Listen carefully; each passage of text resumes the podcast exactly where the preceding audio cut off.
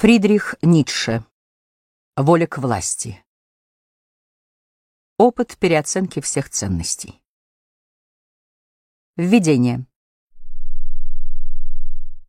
Еще весной 1883 года, когда мы с братом были в Риме, он говорил, что намерен, как только окончит Заратустру, написать свое главное теоретико-философское сочинение в прозе. Когда же я осенью 1884 года в Цюрихе напомнила ему этот разговор и спросила о положении дела, он таинственно улыбнулся и намекнул, что пребывание в Энгадине было в этом отношении весьма плодотворно. Мы уже знаем из введения к восьмому тому, как велико было значение этого лета в деле разработки его главного прозаического труда.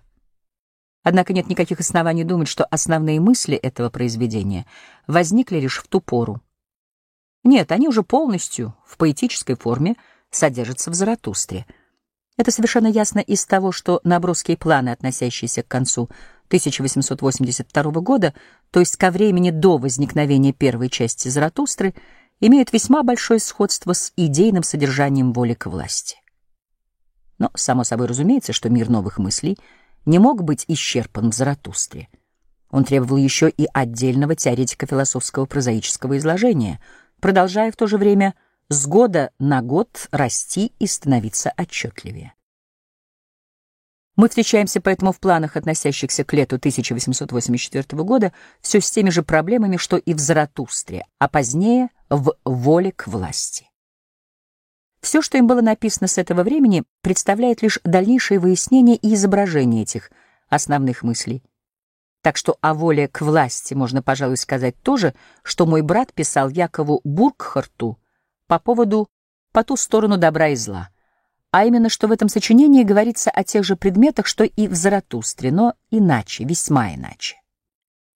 Что автор хотел переждать несколько лет, он говорит о шести и даже о десяти годах, прежде чем приступить к окончательной разработке этого огромного произведения, а пока собирал только драгоценные камни для стройки и занимался обширными подготовительными изысканиями по этому предмету. Это более чем понятно. Кроме того, из планов, относящихся к лету 1884 года, можно усмотреть, что он в то время еще колебался в вопросе, какую из главных своих мыслей выдвинуть на первый план и сделать средоточием этого произведения. Вечное ли возвращение или переоценку всех прежних высших ценностей, распорядок ли рангов вплоть до их вершины, сверхчеловека ли, или волю к власти как принцип жизни, роста и стремления к господству. Но с каждым годом он, по-видимому, все яснее сознавал, что необычайная сложность жизненной ткани лучше всего может найти свое выражение в воле к власти. Здесь уместно задаться вопросом, когда же, собственно, у философа впервые зародилась эта мысль о воле к власти как воплощенной воле к жизни? На подобные вопросы в высшей степени трудно дать ответ, так как у моего брата корни его главных мыслей всегда приходится искать в весьма отдаленном времени. Для него, как и для здорового, могучего дерева, нужны были долгие годы, прежде чем мысли его могли получить свою окончательную форму и ясное очертание, за исключением, впрочем, одной — вечного возвращения, которое предстало ему впервые летом 1881 года, а год спустя получило свое выражение. Быть может, мне будет позволено привести здесь одно воспоминание, которое даст кое-какие указания относительно времени первого возникновения мысли о воле к власти. Осенью 1885 года, перед тем, как уехать с мужем в Парагвай, мы с братом предприняли целый ряд чудесных прогулок в окрестностях Наумбурга, чтобы повидать еще раз места, где протекло наше детство. Так однажды мы бродили между Наумбургом и Пфортую по возвышенностям, с которых открывался замечательный вид. В этот вечер освещение было особенно красиво. Желтовато-красное небо было покрыто темными черными облаками, сообщавшими всему окружающему какой-то странный колорит.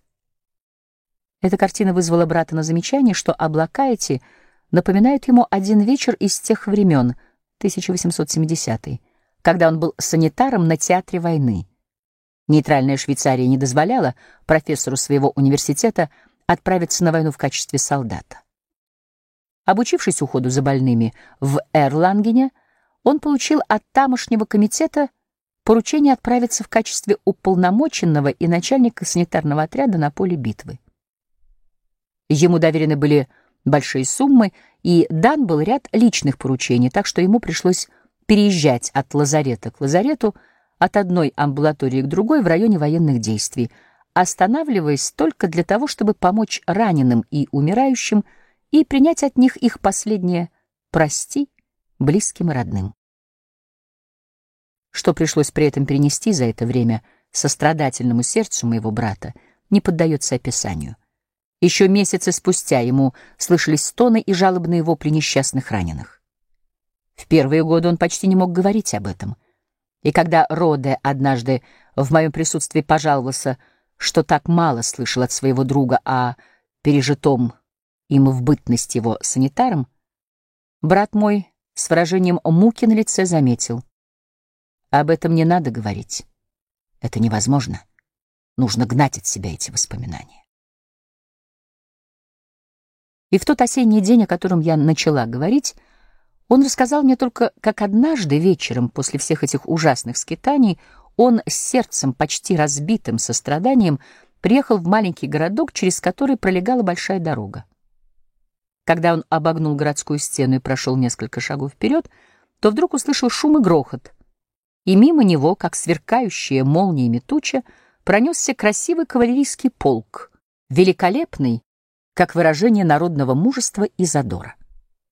Но вот стук и гром усилились, и за полком в стремительнейшем темпе понеслась его любимая полевая артиллерия, и, ах, как больно было ему не иметь права вскочить на коня и быть вынужденным, сложа руки, стоять у этой стены. Напоследок шла пехота беглым шагом, глаза сверкали, ровный шаг звенел по крепкому грунту, как могучие удары молота. И когда все это шествие вихрем пронеслось мимо него в битву, быть может, навстречу смерти, столь величественное в своей жизненной силе, в своем мужестве, рвущемся в бой, являя собой такое полное выражение расы, решившей победить, властвовать или погибнуть, тогда я ясно почувствовал, сестра, так закончил свой рассказ мой брат, что сильнейшая и высшая воля к жизни находит свое выражение не в жалкой борьбе за существование, но в воле к битве, к власти и превосходству. Но, — продолжал он, немного помолчав и вглядываясь в пылающее вечернее небо, я чувствовал так же, как хорошо то, что вот он влагает жестокое сердце в грудь вождей. Как могли бы они иначе вынести страшную ответственность, посылая тысячи на смерть, чтобы тем привести к господству свой народ, а вместе с ним и себя? Многие, бесконечно многие, пережили в то время нечто подобное, но глаза философа смотрят иначе, чем глаза остальных людей, и он извлекает новые познания из таких переживаний, которые ничего не дают другим.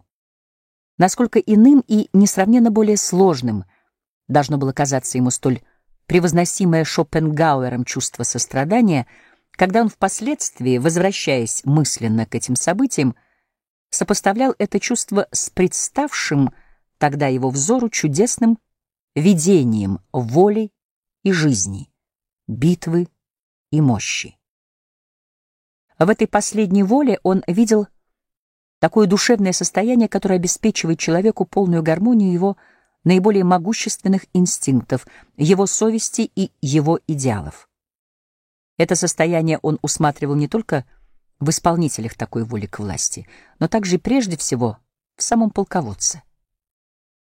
Наверное, именно тогда впервые перед ним предстала проблема страшного и губительного влияния, которое может иметь сострадание как некоторая слабость в те высшие труднейшие минуты, когда решается судьба народов, и насколько справедливо поэтому предоставление великому человеку, полководцу, право пожертвовать людьми для достижения высших целей в какой глубокой захватывающей форме появляется впервые эта мысль о воле к власти в поэтических образах Заратустры. При чтении главы о самообладании во мне всегда встает тихое воспоминание об изображенных мною только что переживаниях, в особенности при следующих словах. «Где я находил живое, там находил я и волю к власти». и даже в воле слуги, и там я находил волю стать владыкой. Что сильнейшему должно служить слабейшее, в этом слабейший убеждается своей волей, стремящийся стать владыкой над еще слабейшим. Одной лишь этой радости не согласно оно лишиться. И как меньшее отдается большему, чтобы самому властвовать над еще меньшим и радоваться о нем, так и самое великое, в свою очередь, отдает себя и могущество ради полагает жизнь свою.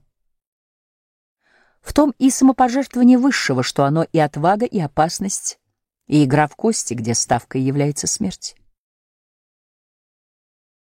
Весной 1885 года, по завершении четвертой части «Заратустры», мой брат, насколько можно судить по его заметкам, уже решил сделать волю к власти как жизненный принцип средоточием своей главной теоретико-философской работы. Нам попадается заглавие «Воля к власти. Толкование мирового процесса». Зимою 1885-1886 годов он собирался сначала написать на эту тему – небольшое сочинение, к которому у нас имеется целый ряд набросков. Он называет его «Воля к власти. Опыт нового миротолкования». Совершенно понятно, что он останавливался в смущении перед необъятностью задачи.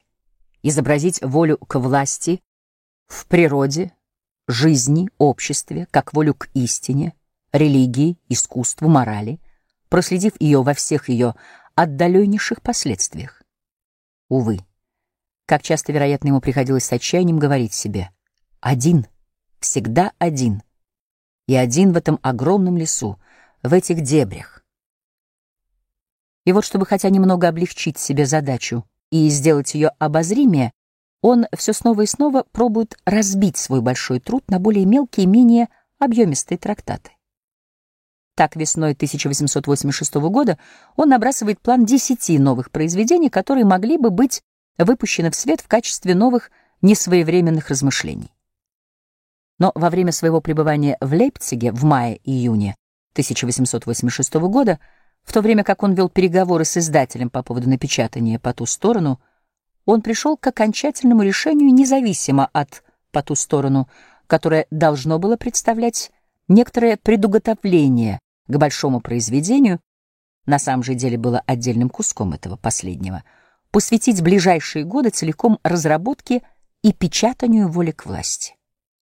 Я вправе, быть может, высказать предположение, что это пребывание в мае-июне 1886 года в Лейпциге отняло у него последнюю надежду найти себе сотоварищей и сотрудников для этой большой работы. Это надежда на сотрудничество друзей, которые при слабости его глаз — представлялась для него вдвойне соблазнительной, и, несмотря на пережитые им крупные разочарования, постоянно вновь пробуждалась в нем, была от юности восторженной грезой его души, грезой, которой не суждено было осуществиться. Он пишет. «Проблемы, перед которыми я стоял, представлялись мне проблемами столь коренной важности, что мне почти каждый год по нескольку раз представлялось, что мыслящие люди, которых я знакомил с этими проблемами, — должны были бы из-за них отложить в сторону свою собственную работу и всецело посвятить себя моим задачам. То, что каждый раз в результате получалось, представляло такую комическую и жуткую противоположность тому, чего я ожидал, что я, старый знаток людей, стал стыдиться самого себя и был принужден снова и снова усваивать себе ту элементарную истину, что люди придают своим привычкам в сто тысяч раз больше важности, чем даже своим выгодам. Все дельные люди, былые его друзья и знакомые, казались погруженными в свои собственные работы. Даже Петер Гаст, единственный, помогавший ему друг, ставил все же главной задачей своей жизни и деятельности, согласно желаниям самого моего брата, занятие музыкой. А полезны могли быть ему только наиболее способные из сотрудников. Тогда его охватила мучительная уверенность, что он никогда не найдет себе сотоварища для труднейших своих работ, что ему придется все-все делать одному и в абсолютном одиночестве совершать свой трудный путь. Летом 1886 года, во время чтения корректур по ту сторону, которым брат занимался в Сельс-Марии, он пользовался каждым свободным часом для разборки накопившегося материала для предполагавшихся четырех томов его главного сочинения. Он свел воедино весь план своей колоссальной работы и наметил ход мыслей, охватывавший все произведение и в существенных своих чертах, за малыми изменениями, сохраненный им до конца. Содержание третьей книги вошло впоследствии в четвертую, и вставлена была совершенно новая третья книга. План, относящийся к лету 1886 года, гласит следующее. Воля к власти. Опыт переоценки всех ценностей. В четырех книгах. Книга первая. Наивысшая опасность. Изображение нигилизма как неизбежного следствия прежних оценок. Огромные силы освобождены от оков, но они находятся в противоречии друг другу. Раскованные силы взаимно уничтожают себя. В демократическом строе общества, где всякий специалист, нет места для «зачем», «для кого». Нет сословия, в существовании которого многообразные формы страдания и гибели всех отдельных, обращение их жизни в некоторую функцию находили бы свой смысл. Вторая книга. Критика ценностей, логика и так далее. Везде выставить на вид дисгармонию между идеалом и отдельными его условиями, например, честность у христиан, постоянно принужденных прибегать к лжи. Третья книга. Проблема законодателя, в ней история одиночества. Раскованные силы надо вновь связать, дабы они не уничтожали друг друга, открыть глаза на действительное умножение силы. Четвертая книга. Молот. Какие свойства должны иметь люди, устанавливающие обратные ценности? Люди, которые обладают всеми свойствами современной души, но в то же время достаточно сильны для возвращения этим свойствам полного здоровья, их средства для достижения этой задачи. Сильс Мария, лето 1886 года. Было бы совершенно ошибочно, если бы мы вздумали предположить, что автор «Воли к власти» хотел дать в этом произведении свою систему. Мы знаем, как мало доверял он всяким системам, и, как всегда считал он, печальным признаком для философа, когда тот замораживал свои мысли в систему. «Систематик — это такой философ», — восклицает он, который не хочет больше признавать, что дух его живет, что он, подобно дереву, мощно стремится вширь, и ненасытно захватывает все окружающее. Философ, который решительно не знает покоя, пока не выкроет из своего духа нечто безжизненное, нечто деревянное, четырехугольную глупость, систему. Бесспорно, он желал изобразить в этом большом произведении свою философию, свое мировоззрение.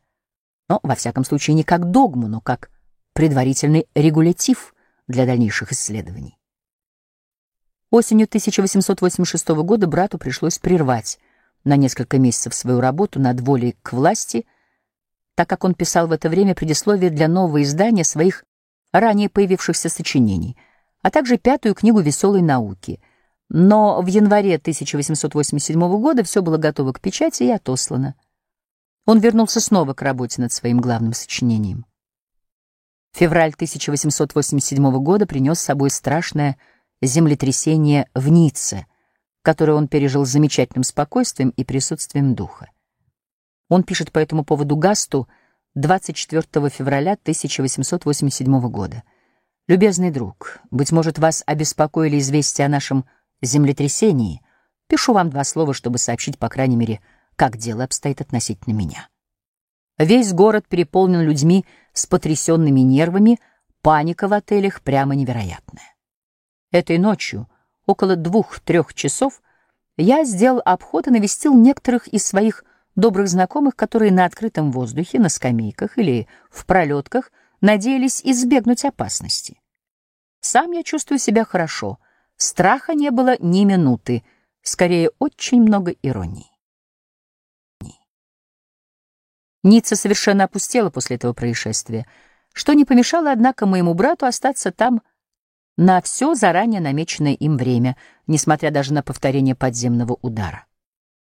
Его так мало затронули эти внешние обстоятельства, что он, среди всех волнений, вызванных землетрясением в Ницце, невозмутимо продолжал комбинировать в своем уме основную свою работу и притом по ниже следующему плану.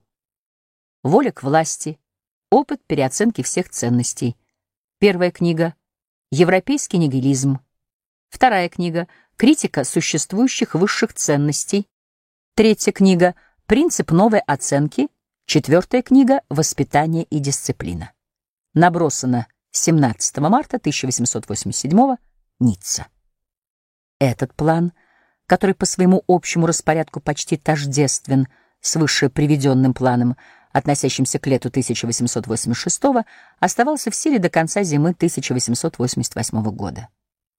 В заключительных замечаниях мы еще подробнее скажем о позднейших планах и отдельных фазах возникновения воли к власти. Мы со своей стороны были принуждены положить в основу настоящего издания план от 17 марта 1887 года, ибо он был единственным, дававшим довольно ясные указания относительно конструкции произведения.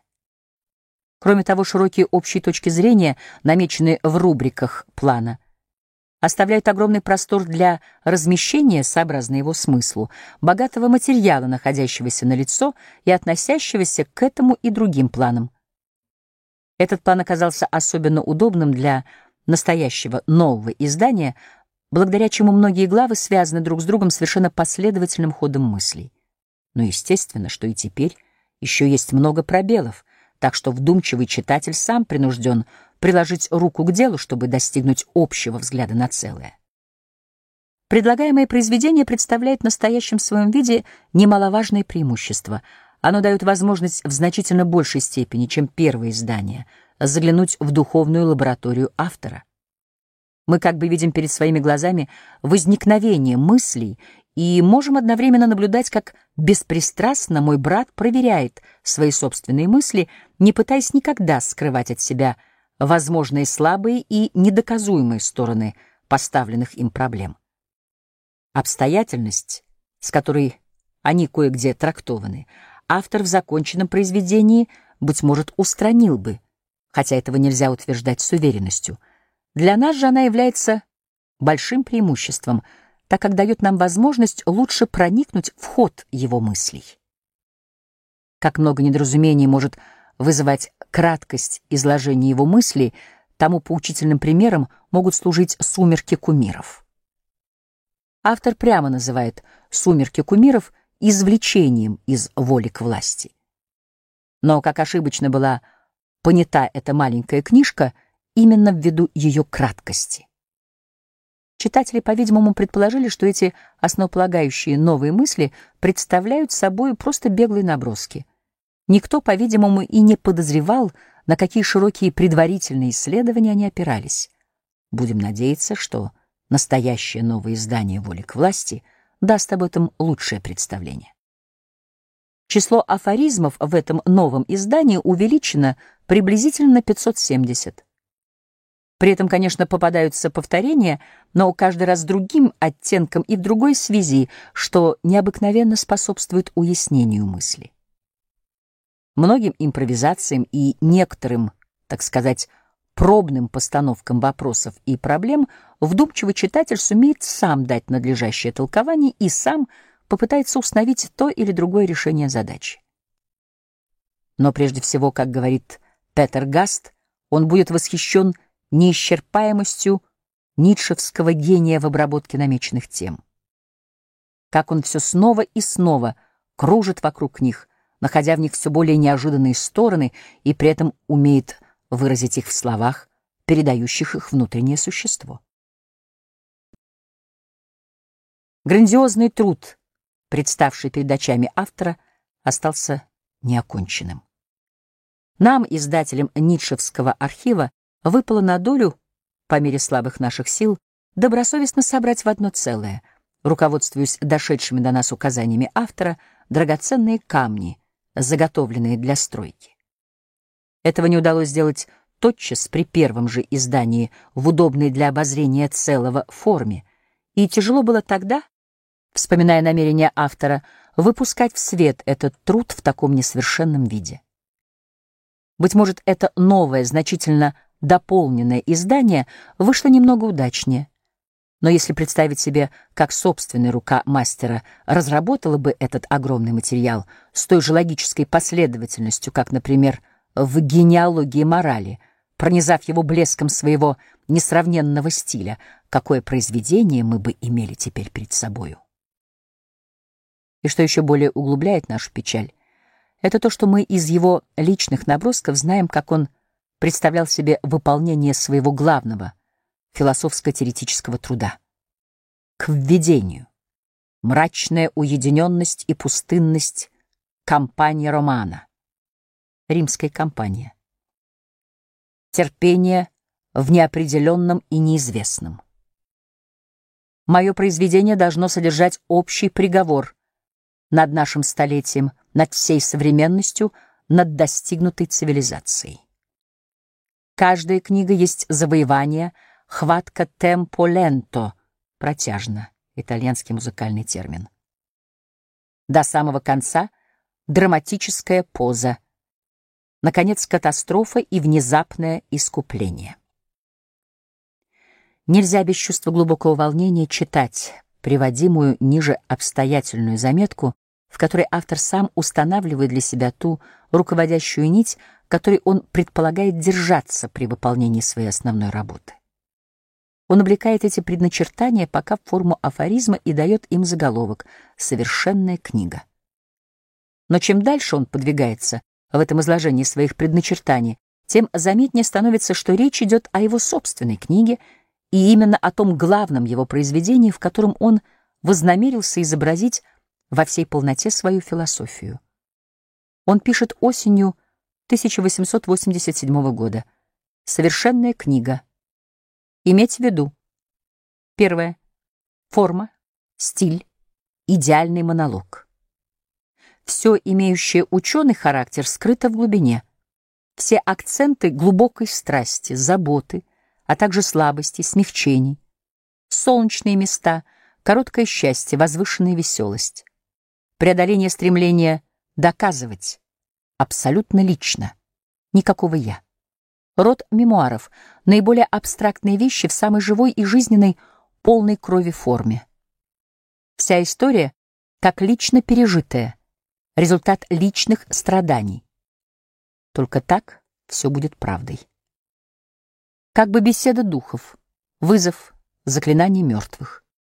Возможно, больше видимого, определенного, данного на примере но остерегаться вопросов настоящего дня, избегать слов аристократично, благородно и вообще всех слов, могущих вызвать предположение, что автор выводит на сцену самого себя. Не описание.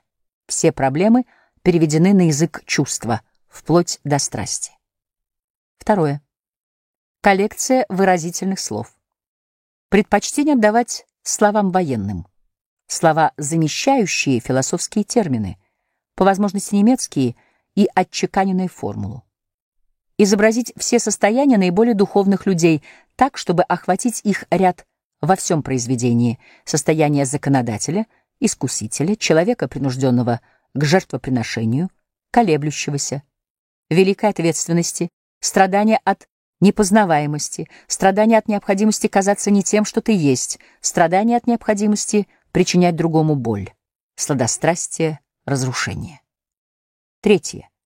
Построить все произведение с расчетом на конечную катастрофу.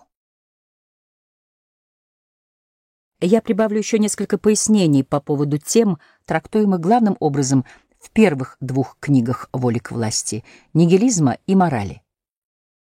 Известно, как неверно было понято отношение автора именно к этим двум материям. Быть может, именно слова «нигилизм» и «морализм» неморальность, нигилистично, неморально, подали главным образом повод к недоразумению.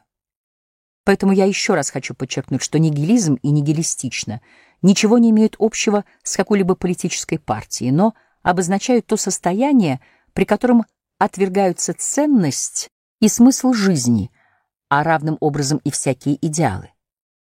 Столь же мало общего имеют слова имморализм, неморальность, с половой воздержанностью и распущенностью, как то предположили пошлые, грубые и глупые люди, основываясь на том, что в обыденной жизни эти слова иногда употребляются в подобном смысле. Мой брат понимал под моралью систему оценок, соприкасающуюся с нашими жизненными условиями. Против этой системы наших современных оценок, не находящих себе оправдания в данных физиологии и биологии, а потому противоречащих смыслу жизни, обращены его термины «имморалист» и «неморальность». Быть может, было бы лучше, если бы он в этих целях установил и употреблял слова «аморализм» и «аморально», ибо, несомненно, много недоразумений было бы тем предотвращено. В общем же, мне хотелось бы еще подчеркнуть, что критику наших современных моральных ценностей может себе позволить только такой высоко стоящий философ, как Ницше, который всем своим жизненным поведением столь ясно доказал, что он не только совершеннейшим образом осуществляет эти ценности, но стоит выше их, почему и имеет право поставить себе еще более высокую цель, еще более высокие требования. Подобные цели и проблемы — удел весьма немногих. Во всяком случае, для этого надо иметь, как он сам пишет, чистые руки, а не грязные лапы. Но прежде всего я должна еще раз обратить внимание на то, что его философия имеет в виду распорядок рангов, а не индивидуалистическую мораль. Стадное понимание пусть и царит в стаде, но не переходит за пределы его. Но он не только говорит, что мы должны быть глубоко благодарны морали за то, что она совершила в течение тысячелетий, но он требует и безусловного признания святости, бывшей до сего времени в ходу морали. Тот, кто желает стать выше ее, должен зато нести страшную ответственность и доказать свое право на это незаурядными поступками. Петер Гаст пишет об этом. Ницше проповедует только исключительным людям и предкам будущих исключительных людей. До народа ему нет дела. Для народа тысячи мыслителей вдосталь излагали свои мысли, а для более редких почти никто. Правда, что косвенным путем, через посредство таких исключительных людей, дух Ницше проникает и в массы и очистит когда-нибудь воздух от всего изнеживающего, ослабляющего, порочного нашей культуры. Ницше — нравственная сила первого ранга. Нравственнее, чем все, что ныне называет себя нравственным. Быть может, также слова «стадо», стадное животное, стадная мораль могли вызвать неприятные впечатления. Мой брат сам воспользовался случаем сказать по этому поводу кое-что в свое оправдание. Я сделал открытие, но это открытие не из приятных. Оно унизительно для нашей гордости. Как бы мы ни считали себя свободными, мы свободные духом, ибо мы говорим здесь между нами. Но в нас также живет чувство, которое все еще оскорбляется, когда кто-нибудь причисляет человека к животным. Поэтому с моей стороны представляется тяжким проступком и нуждается в оправдании, что я постоянно бываю принужден говорить о нас в терминах «стада» и «стадные инстинкты». Правда, он не считает нужным давать объяснение, почему он выбрал именно эти термины и так обильно пользуется ими. Я думаю только потому, что сам он хотя он шутливо и утверждает противное, не находил в этих словах ничего обидного. Ведь выросли мы в религиозном кругу, а в этом кругу стадо и пастух употребляются без всякого связанного с ними унизительного смысла. Да и вообще, некоторые его выражения, которым он часто придавал совершенно новый смысл, неоднократно вызывали недоразумение, как, например, «злоба» и «злой». В обоих этих словах прежде слышался оттенок чего-то коварного и дурного, между тем, как он понимал под этим нечто жесткое, строгое и вместе с тем заносчивое, но, во всяком случае, также и некоторый повышенный строй души. Поэтому он и пишет Брандесу. «Многие слова у меня пропитались совсем другими солями, и для моего языка имеют совсем другой вкус, чем для моих читателей. О личном отношении моего брата к христианству я буду иметь случай дать кое-какие объяснения в введении к десятому тому, где будет помещен Антихрист. К сожалению, условия места принудили нас разделить волю к власти на две части, и притом не особенно удачно, так как меньшая часть третьей книги перешла при этом десятый том. Но тома 9 и 10 так тесно связаны между собой по своему содержанию, что должны быть непременно прочитаны один за другим, поэтому в конце концов безразлично, на каком делении остановиться. Елизавета Ферстер Ницше, Веймар, август 1906 года.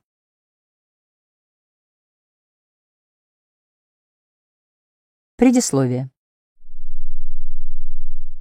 Первое. Великие предметы требуют, чтобы о них молчали или говорили величественно. Величественно, то есть цинично и с непорочностью. Второе. То, о чем я повествую, — это история ближайших двух столетий. Я описываю то, что надвигается, что теперь уже не может прийти в ином виде, появление нигилизма. Эту историю можно уже теперь рассказать, ибо сама необходимость приложила здесь свою руку к делу. Это будущее говорит уже в сотне признаков. Эта судьба повсюду возвещает о себе. К этой музыке будущего уже чутко прислушиваются все уши. Вся наша европейская культура уже с давних пор движется в какой-то пытке напряжения, растущей из столетия в столетие, и как бы направляется к катастрофе, беспокойно, насильственно, порывисто, подобно потоку, стремящемуся к своему исходу, не задумываясь, боясь задуматься. Третье. Говорящий здесь, наоборот, только и занят был до сих пор тем, что задумывался. Как философ и отшельник по инстинкту, находивший свою выгоду в том, чтобы жить в стороне, вне движения, терпеть, не торопиться, оставаться позади, как смелый и испытующий дух, уже блуждавший когда-то по каждому из лабиринтов будущего как дух вещей птицы, обращающий назад свои взоры, когда он повествует о грядущем, как первый совершенный нигилист Европы, но уже переживший в себе до конца этот самый нигилизм, имеющий этот нигилизм за собой, под собой, вне себя. Четвертое.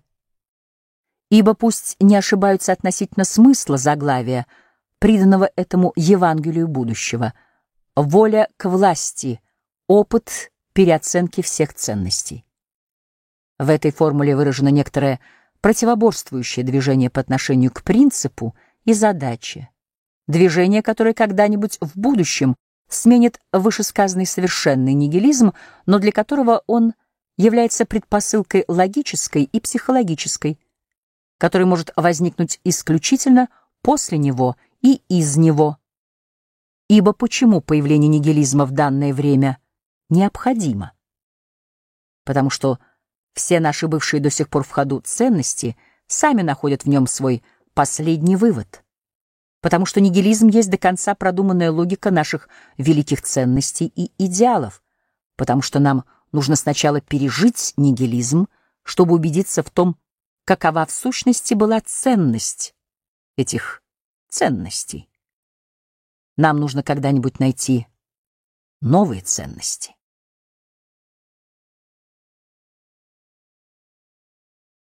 Книга первая. Европейский нигилизм. К плану. Первое. Нигилизм стоит за дверями. Откуда идет к нам этот самый жуткий из всех гостей? Исходная точка — заблуждение указывать на бедственное состояние общества или физиологическое вырождение, или, пожалуй, еще на испорченность как на причины нигилизма. Это наичестнейшая и сострадательнейшая эпоха. Нужда, душевная, телесная, интеллектуальная нужда, сама по себе решительно не способна породить нигилизм, то есть радикальное отклонение ценности, смысла, желательности. Эти нужды допускают все еще самые разнообразные истолкования. Напротив, в одном вполне определенном толковании, христиански-моральном, заложен корень нигилизма. Второе. Гибель христианства от его морали. Она неотделима. Эта мораль обращается против христианского Бога. Чувство правдивости, высоко развитое христианством, начинает испытывать отвращение к фальши и изолганности всех христианских толкований мира и истории. Резкий поворот назад от «Бог есть истина» к фанатической вере «все ложно». Буддизм — дело. Третье. Скепсис по отношению к морали является решающим. Падение морального мироистолкования, не находящего себе более санкции, после того, как им была сделана попытка найти убежище в некоторой потусторонности, в последнем счете нигилизм. Все лишено смысла. Невозможность провести до конца толкование мира, на которое была потрачена огромная сила, вызывает сомнение, не ложны ли все вообще истолкования мира. Буддистская черта — стремление в ничто. Индийский буддизм не имеет за собой коренного морального развития, поэтому в его нигилизме является только неопределенная мораль. Бытие как наказание, комбинированное с бытием как заблуждением. Следовательно, заблуждение как наказание — моральная оценка. Философские попытки преодолеть морального бога, Гегель, пантеизм, преодоление народных идеалов, мудрец, святой, поэт, антагонизм истинного — прекрасного и доброго. Четвертое. Против бессмысленности, с одной стороны, против моральных оценок, с другой стороны. В какой мере вся наука и философия были до сих пор под властью моральных суждений? Им не получается ли тут в придачу вражда со стороны науки или антинаучности?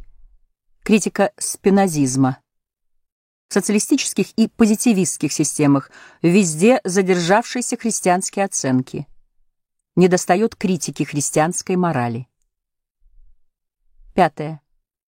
Нигилистические следствия современного естествознания рядом с попытками бегства в потустороннее. Как следствие занятия им, в конце концов, саморазложение, поворот против себя, антинаучность. С Коперника человек катится от центра в X. Шестое. Нигилистические следствия политического и экономического образа мыслей, где все принципы прямо могут быть отнесены к актерству, веяние посредственности, ничтожества, неискренности и так далее. Национализм, анархизм и так далее. Наказание. Недостает искупляющего сословия и человека, оправдывателей. Седьмое. Нигилистические выводы истории и практических историков, то есть романтиков. Положение искусства. Абсолютная неоригинальность его положения в современном мире. Его помрачение. Так называемое олимпийство Гёте. Восьмое. Искусство и приуготовление нигилизма. Романтика. Вагнеровское заключение Нибелунгов.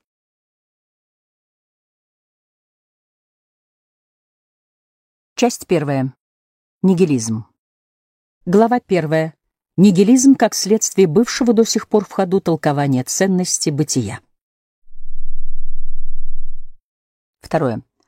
Что обозначает нигилизм? То, что высшие ценности теряют свою ценность. Нет цели. Нет ответа на вопрос «зачем?». Третье.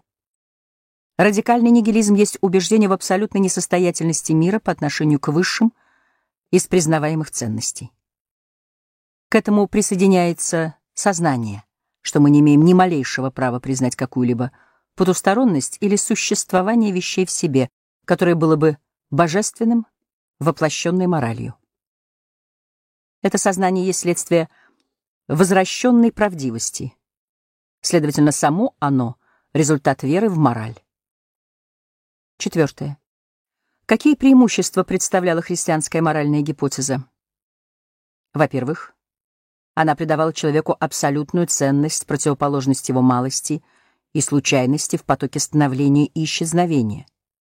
Во-вторых, она служила адвокатом Бога, оставляя за миром, несмотря на страдания и зло, характер совершенства, включая сюда и свободу, зло являлось полным смысла. В-третьих, она полагала в человеке знание абсолютных ценностей и тем давала ему именно для важнейшего адекватное познание. В-четвертых, она охраняла человека от презрения к себе как к человеку, от восстания с его стороны на жизнь, от отчаяния в познании она была средством сохранения. Инсумма. Мораль была великим средством для противодействия практическому и теоретическому нигилизму. Пятое. Но среди тех сил, которые возрастила мораль, была правдивость. Это последнее, в конце концов, обращается против морали, открывает ее телеологию, ее корыстное рассмотрение вещей, и теперь постижение этой издавна вошедшей в плоть и кровь изолганности, от которой уже отчаивались отделаться, действует прямо как стимул. Мы констатируем теперь в себе потребности, насажденные долгой моральной интерпретацией, потребности, представляющиеся нам теперь потребностью в неправде. С другой стороны, это те самые потребности, с которыми, по-видимому, связана ценность, ради которой мы выносим жизнь. Этот антагонизм не ценить того, что мы познаем, и не быть более вправе ценить ту ложь, в которой мы хотели бы себя уверить, вызывает процесс разложения. Шестое. Антиномия вот в чем. Поскольку мы верим в мораль, мы осуждаем бытие. Седьмое. Высшие ценности, в служении которым должна была бы состоять жизнь человека, в особенности тогда, когда они предъявляют к нему самые тяжелые и дорого обходящиеся требования, эти социальные ценности, дабы усилить их значение как неких велений Божьих, были воздвигнуты над человеком как реальность, как истинный мир, как надежда и грядущий мир. Теперь, когда выясняется низменный источник этих ценностей, тем самым и Вселенная представляется нам обесцененной, бессмысленной, но это только переходное состояние. Восьмое. Нигилистический вывод — вера в отсутствие ценностей как следствие моральной оценки. Эгоистическое ненавистно нам, даже при сознании невозможности неэгоистического. Необходимость нам ненавистна, даже при сознании невозможности либерум арбитриума и умопостигаемой свободы. Либерум арбитриум — право на свободу. Мы видим, что не достигаем той сферы, в которую мы вложили свои ценности, но тем самым та другая сфера, в которой мы живем, еще немало не выиграла в ценности. Напротив того, мы устали, ибо потеряли главное наше побуждение. Досели напрасно. Девятое. Пессимизм как форма, предшествующей нигилизму. Десятое. А. Пессимизм как сила в чем? в энергии его логики, как анархизм и нигилизм, как аналитика. Б. Пессимизм как упадок в чем? Как изнеженность, как космополитическая сочувственность, как «ту компрандр» — все понять по-французски. И историзм. Критическая напряженность. Крайности выступают вперед и получают перевес. Одиннадцатое логика пессимизма, что влечет ее к крайнему нигилизму. Понятие отсутствия ценности — отсутствие смысла, поскольку моральные оценки скрываются за всеми другими высокими ценностями. Результат — моральные оценки — суть обвинительные приговоры, отрицания, мораль есть отвращение от воли к бытию. 12. Падение космологических ценностей. Нигилизм как психологическое состояние должен будет наступить, во-первых, после поисков во всем совершающемся смысла, которого в нем нет, ищущий в конце концов падает духом. Нигилизм является тогда осознанием долгого расточения сил, мукой тщетности, неуверенностью, отсутствием возможности как-нибудь отдохнуть, на чем-нибудь еще успокоиться, стыдом перед самим собою, как будто самого себя слишком долго обманывал. Искомый смысл мог бы заключаться в следующем. Осуществление некоего высшего нравственного канона во всем совершающемся, нравственный миропорядок, или рост любви и гармонии в отношениях живых существ, или приближение к состоянию всеобщего счастья, или хотя бы устремление к состоянию всеобщего ничто. Цель сама по себе есть уже некоторый смысл. Общий всем этим родам представлений предположение, что нечто должно быть достигнуто самим процессом. И вот наступает сознание, что становлением ничего не достигается, ничего не обретается. Следовательно, разочарование в кажущейся цели становления как причина нигилизма. Разочарование по отношению к вполне определенной цели или вообще сознание несостоятельности всех до ныне существующих гипотез цели, обнимающих собой весь путь развития, человек более не сотрудник и менее всего средоточие всякого становления.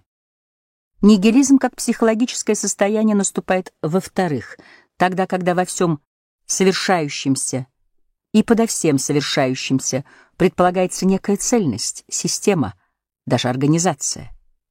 Так что душа, жаждущая восхищения и благоговения, упивается общим представлением некоторой высшей формы власти и управления.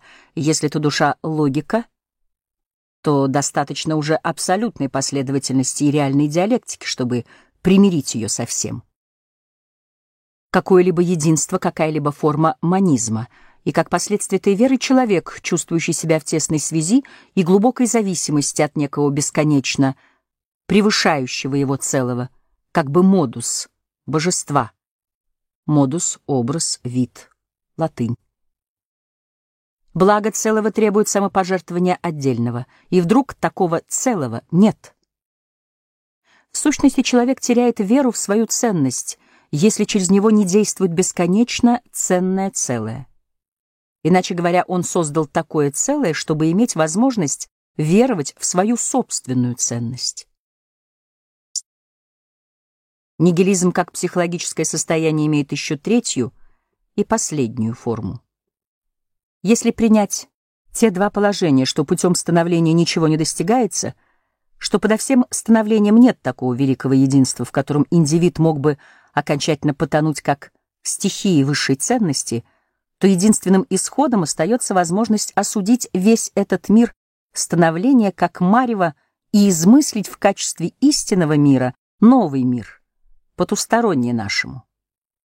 Но как только человек распознает, что этот новый мир создан им только из психологических потребностей, и что он на это не имел решительно никакого права, возникает последняя форма нигилизма, заключающая в себе неверие в метафизический мир, запрещающая себе веру в истинный мир. С этой точки зрения реальность становления признается единственной реальностью и воспрещается всякого рода окольные пути к скрытым мирам и ложным божествам. Но, с другой стороны, этот мир, отрицать который уже более не хотят, становится невыносимым. Что же в сущности произошло?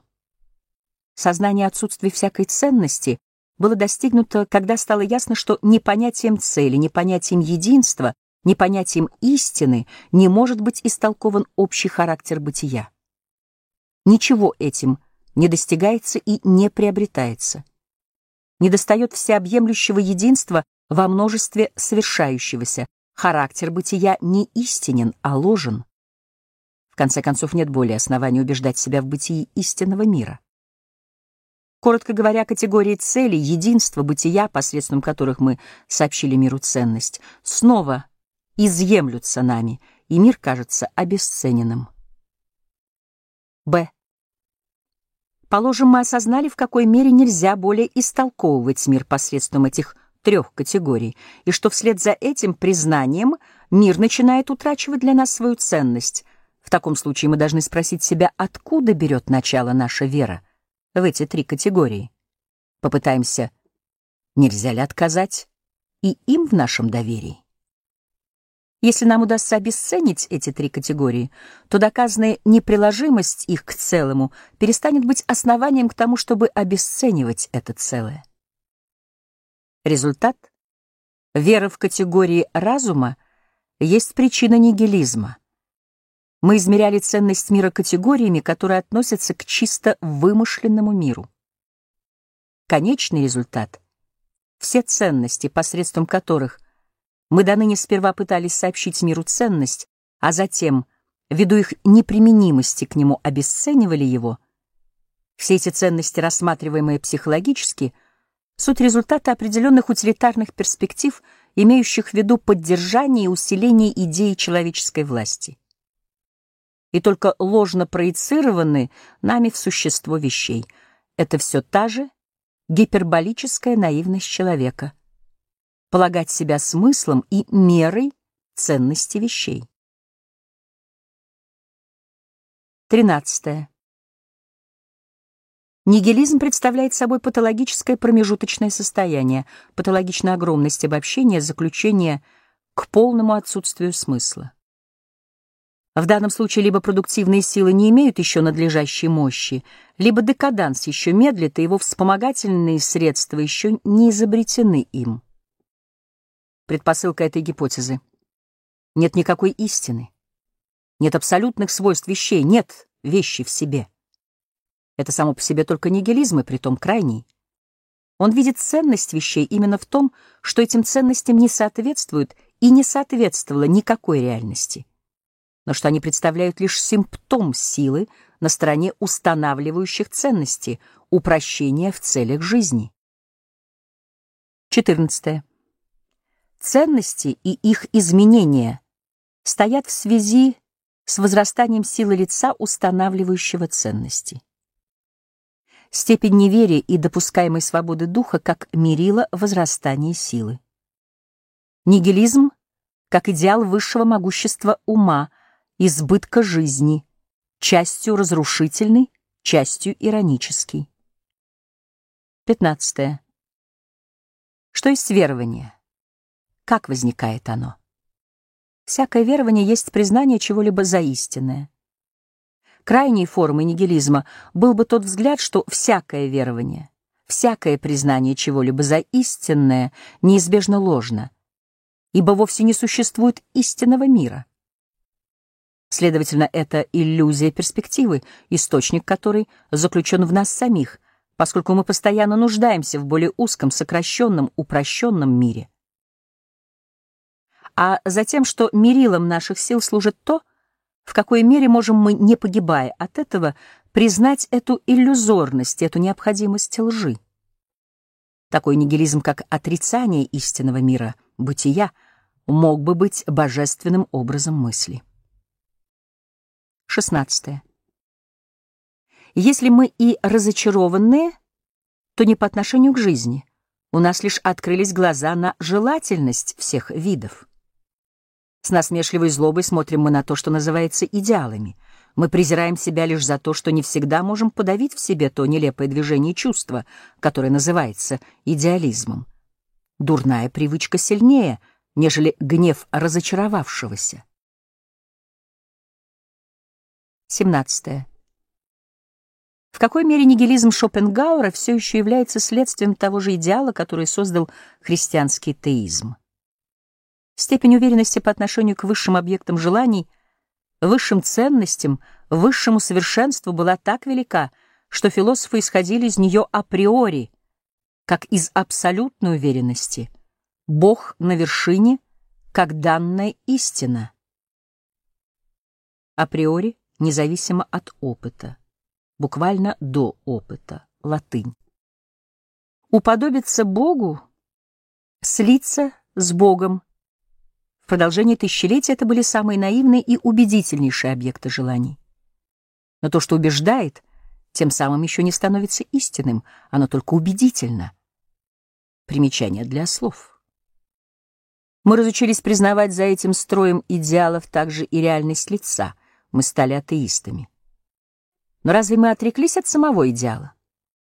Последние метафизики по существу дела все еще именно в нем ищут истинную реальность, вещь в себе, по отношению к которой все остальное имеет лишь кажущееся существование.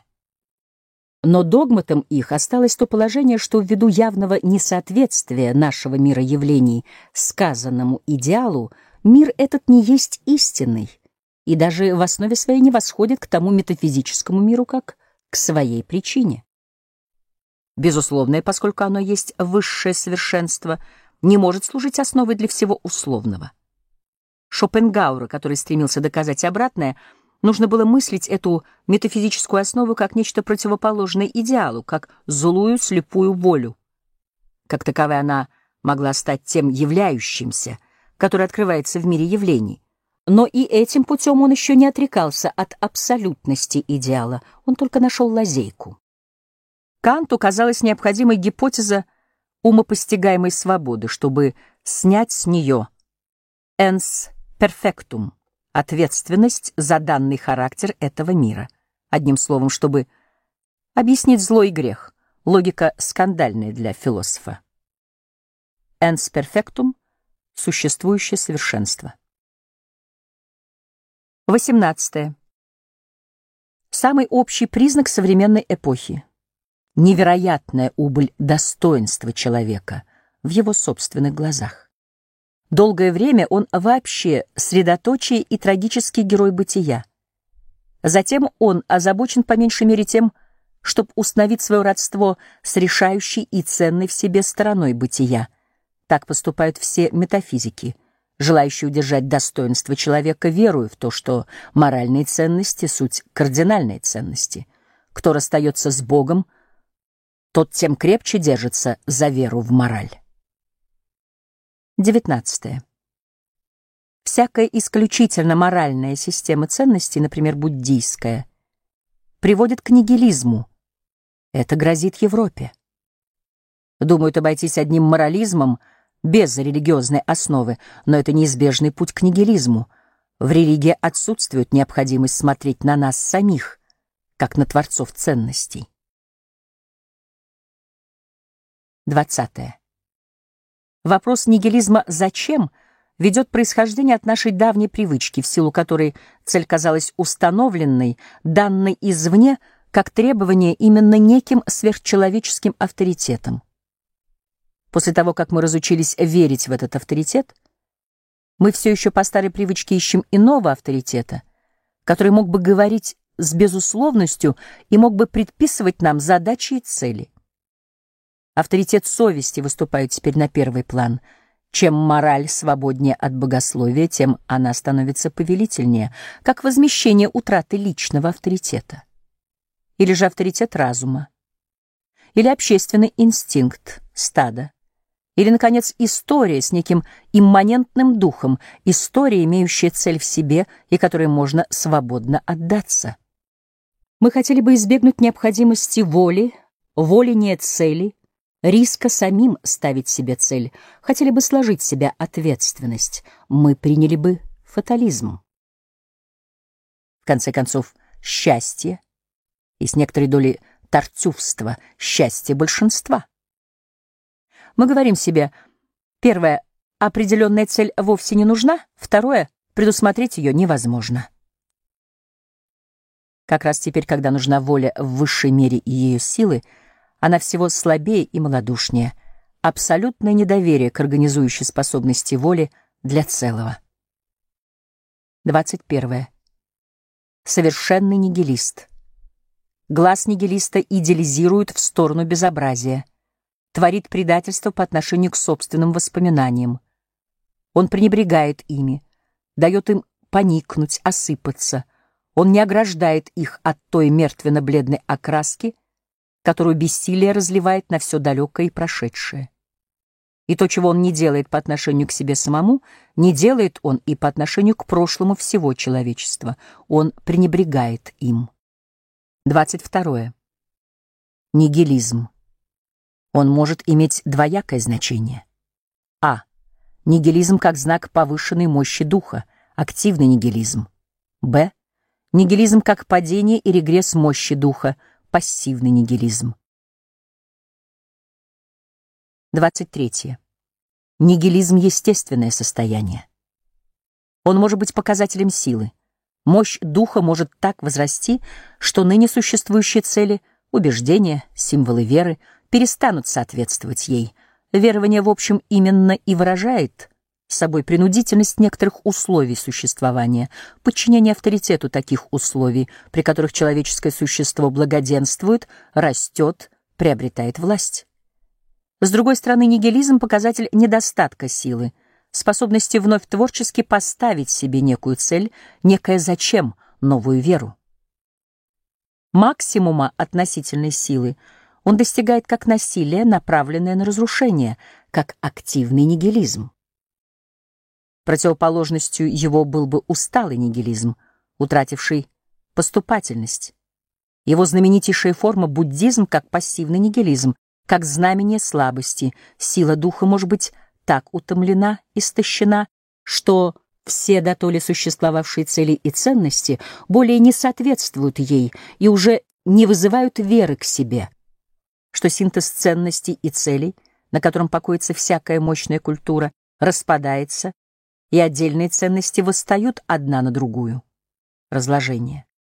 Что только все утешающее, целящее, успокаивающее, заглушающее выступает на передний план под разнообразными масками религиозной или моральной, или политической, или эстетической и так далее. 24. Нигилизм есть не только размышление над тщетностью, и не только вера в то, что все достойно гибели. Он сам помогает делу, сам губит. Это, пожалуй, нелогично, но нигилист не верит в необходимость быть логичным. Это состояние сильных умов и воль. Таковым же невозможно остановиться на «нет», как на отвлеченном приговоре. «Нет», как деяние вытекает из их природы. То, что приговором объявляется не имеющим права на существование, вслед за тем действием приводится к несуществованию. 25.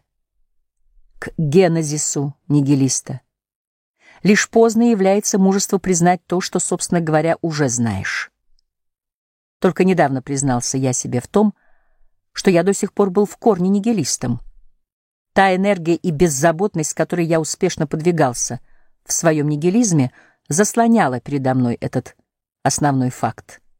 Когда идешь к какой-нибудь цели, то кажется невозможным, чтобы бесцельность как таковая была твоим основным догматом. 26. Пессимизм людей энергии. Зачем? Являющийся после страшной борьбы. Даже победы. Есть нечто в тысячу раз более важное, чем вопрос о том, хорошо ли нам или плохо.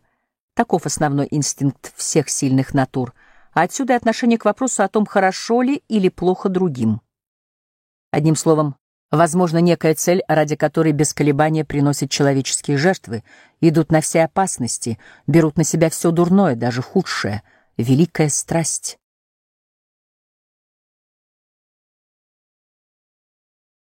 Глава вторая. Дальнейшие причины нигилизма. 27. Причины нигилизма. Первое. Нет высшего вида человека, то есть того неисчерпаемая плодотворность и мощь которого поддерживала в человечестве веру в человека. Достаточно припомнить, чем мы обязаны Наполеону, почти всеми высшими надеждами этого столетия. Второе. Низший вид, стадо, масса, общество разучился быть скромным и раздувает свои потребности до размеров космических и метафизических ценностей. Этим вся жизнь вульгаризируется, поскольку властвует именно масса, она тиранизирует исключения, так что эти последние теряют веру в себя и становятся нигилистами. Все попытки измыслить более высокие типы потерпели неудачу. Романтика, художник, философ против попытки Карлейля придать им высшие моральные ценности. Противоборство высшим типам как результат. Падение и надежность всех высших типов, борьба против гения, народная поэзия и так далее. Сострадание к низшим и страждущим как масштаб величия души. Нет философа, толкователя дела, не только излагателя его в другой форме. 28. Неполный нигилизм, его формы. Мы живем среди них. Попытки избегнуть нигилизма, не переоценивая бывших до сего времени в ходу ценностей, они приводят к обратному результату, обостряют проблему. 29. Способы одурманивать себя. В глубине сердца не знать, где исход? Пустота. Попытка преодолеть это состояние опьянением. Опьянение как музыка, опьянение как жестокость в трагическом самоуслаждении гибелью благороднейшего, опьянение как слепое мечтательное увлечение отдельными личностями и эпохами, как ненависть и так далее. Попытка работать, не задумываясь, как орудие науки. Уметь находить в себе ряд маленьких наслаждений, между прочим, и в деле познания, скромность по отношению к самому себе, отказ от обобщений, относящихся к самому себе, возвышающийся до некоторого пафоса. Мистика, сладострастное наслаждение вечной пустотой, искусство ради него самого. Чистое познание, как наркотики против отвращения к самому себе. Кое-какая постоянная работа, какой-нибудь маленький глупый фанатизм, все средства вперемешку, болезнь, вызванная общей неумеренностью, распутство убивает удовольствие. Первое — слабость воли как результат. Второе — крайняя гордость и унижение — от сознания своих мелких слабостей, ощущаемые благодаря контрасту. 30. Близится время, когда нам придется расплатиться за то, что целых два тысячелетия мы были христианами. Мы потеряли устойчивость, которая давала нам возможность жить. Мы некоторое время не в силах сообразить, куда нам направиться. Мы стремглав бросаемся в самые противоположные оценки с той степенью энергии, какую всегда возбуждала в человеке такая крайняя переоценка человека. Теперь все насквозь лживо, все слово, все спутано или слабо, или чрезмерно. А. Делается попытка некоторого рода земного решения вопроса, но в том же смысле, в смысле конечного торжества истины, любви, справедливости, социализм, равенство личности. Б. Равным образом делается попытка удержать моральный идеал — с предоставлением первого места не эгоистическому самоотречению, отказу от воли. С. Делается даже попытка удержать потустороннее, хотя бы только как онтологический X, но оно немедленно же истолковывается так, чтобы из него могло быть извлечено некоторого рода метафизическое утешение в старом стиле. Д. Пытаются вывести из совершающегося на личность божественного водительства в старом стиле — награждающего, карающего, воспитывающего, ведущего к лучшему порядку вещей. Е. Как и прежде, верит в добро и зло, так что победа добра и уничтожение зла воспринимается как задача. Это характерно для англичан. Типичный случай — плоский ум Джона Стюарта Милля. Ф.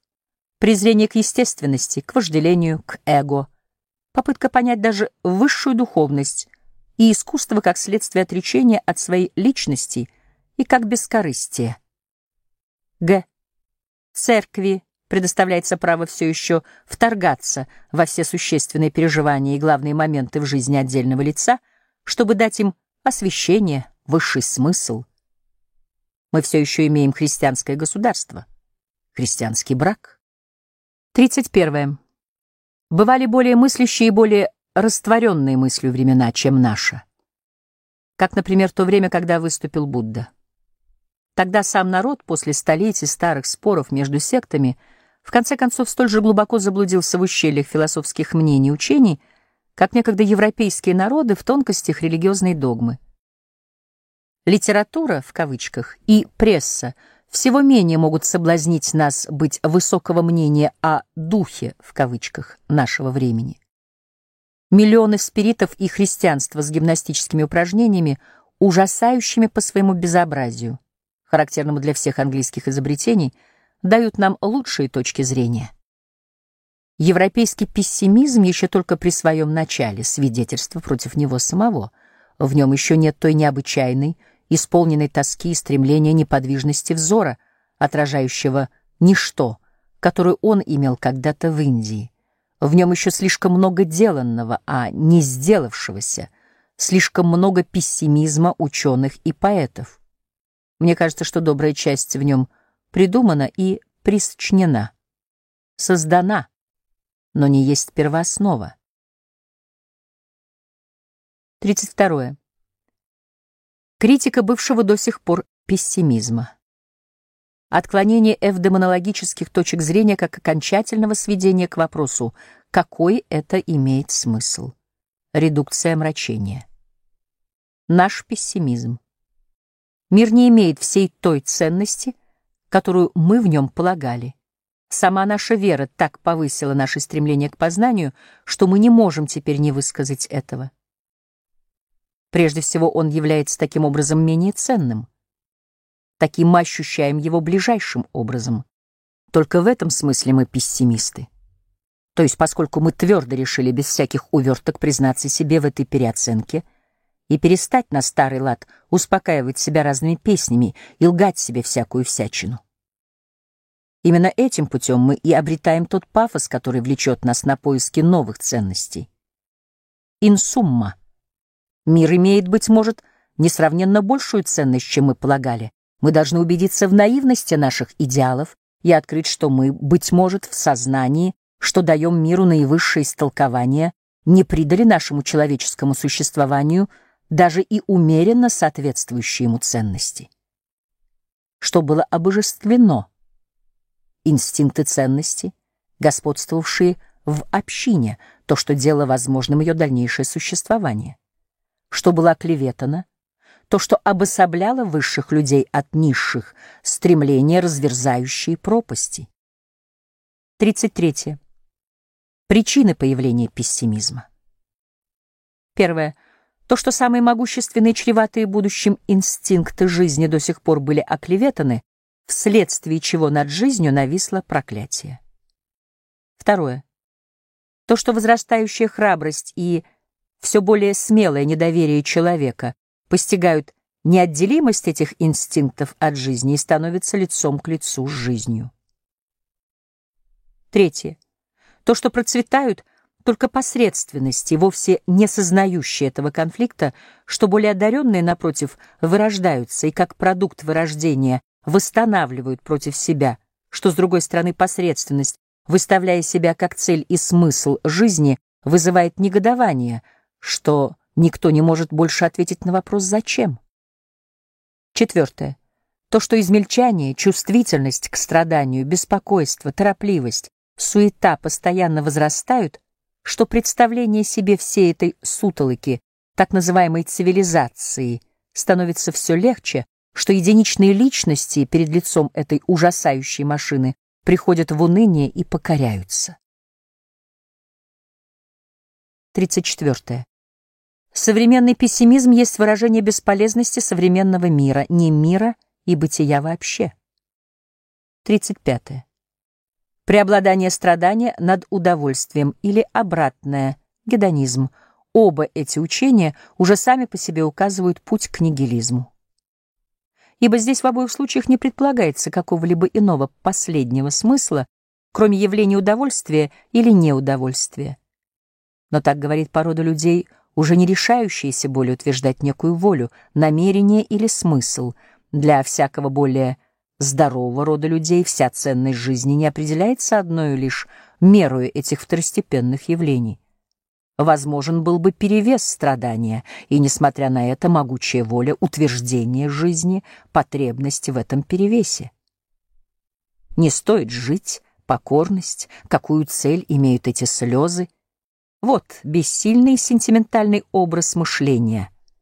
Веселое чудовище — стоит большего, чем сентиментальный зануда. 36. Нигилист-философ убежден, что все совершающееся бессмысленно и напрасно. Между тем не должно быть бессмысленному и напрасному бытию. Но откуда это не должно?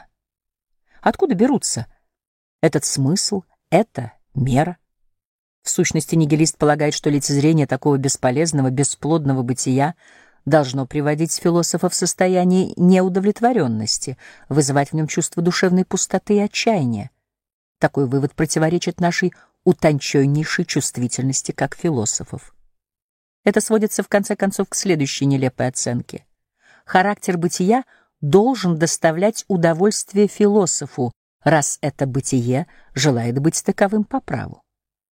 Однако легко понять, что в пределах совершающегося Удовольствие и неудовольствие могут иметь лишь смысл средств, не говоря уже о том, что неизвестно еще, можем ли мы вообще усматривать смысл, цель, и не остается ли для нас неразрешимым вопрос о бессмыслии и о противоположности ему. 37. Развитие пессимизма в нигилизм. Извращение ценностей. Схоластика ценностей отрешенные идеалистические ценности, вместо того, чтобы господствовать над действиями и руководить ими, обращаются с осуждением против действия. Противопоставление, занявшее место естественных ступеней и рангов. Ненависть к иерархизму. Противопоставление соответствует эпохе господства черни, ибо они общедоступней. Отвергнутый мир противопоставляется искусственно воздвигнутому истинному, ценному. Наконец делается открытие, из какого материала был построен истинный мир, и нам остается один только отвергнутый мир, и это высшее разочарование ставится ему в счет его негодности. Таким образом, налицо нигилизм, остались одни осуждающие оценки и ничего больше. Из этого вытекает проблема силы и слабости. Первое — слабые гибнут от этого. Второе — более сильные уничтожают то, что еще оставалось целым. Третье — сильнейшие преодолевают осуждающие оценки. Все это вместе взятое и составляет трагическую эпоху.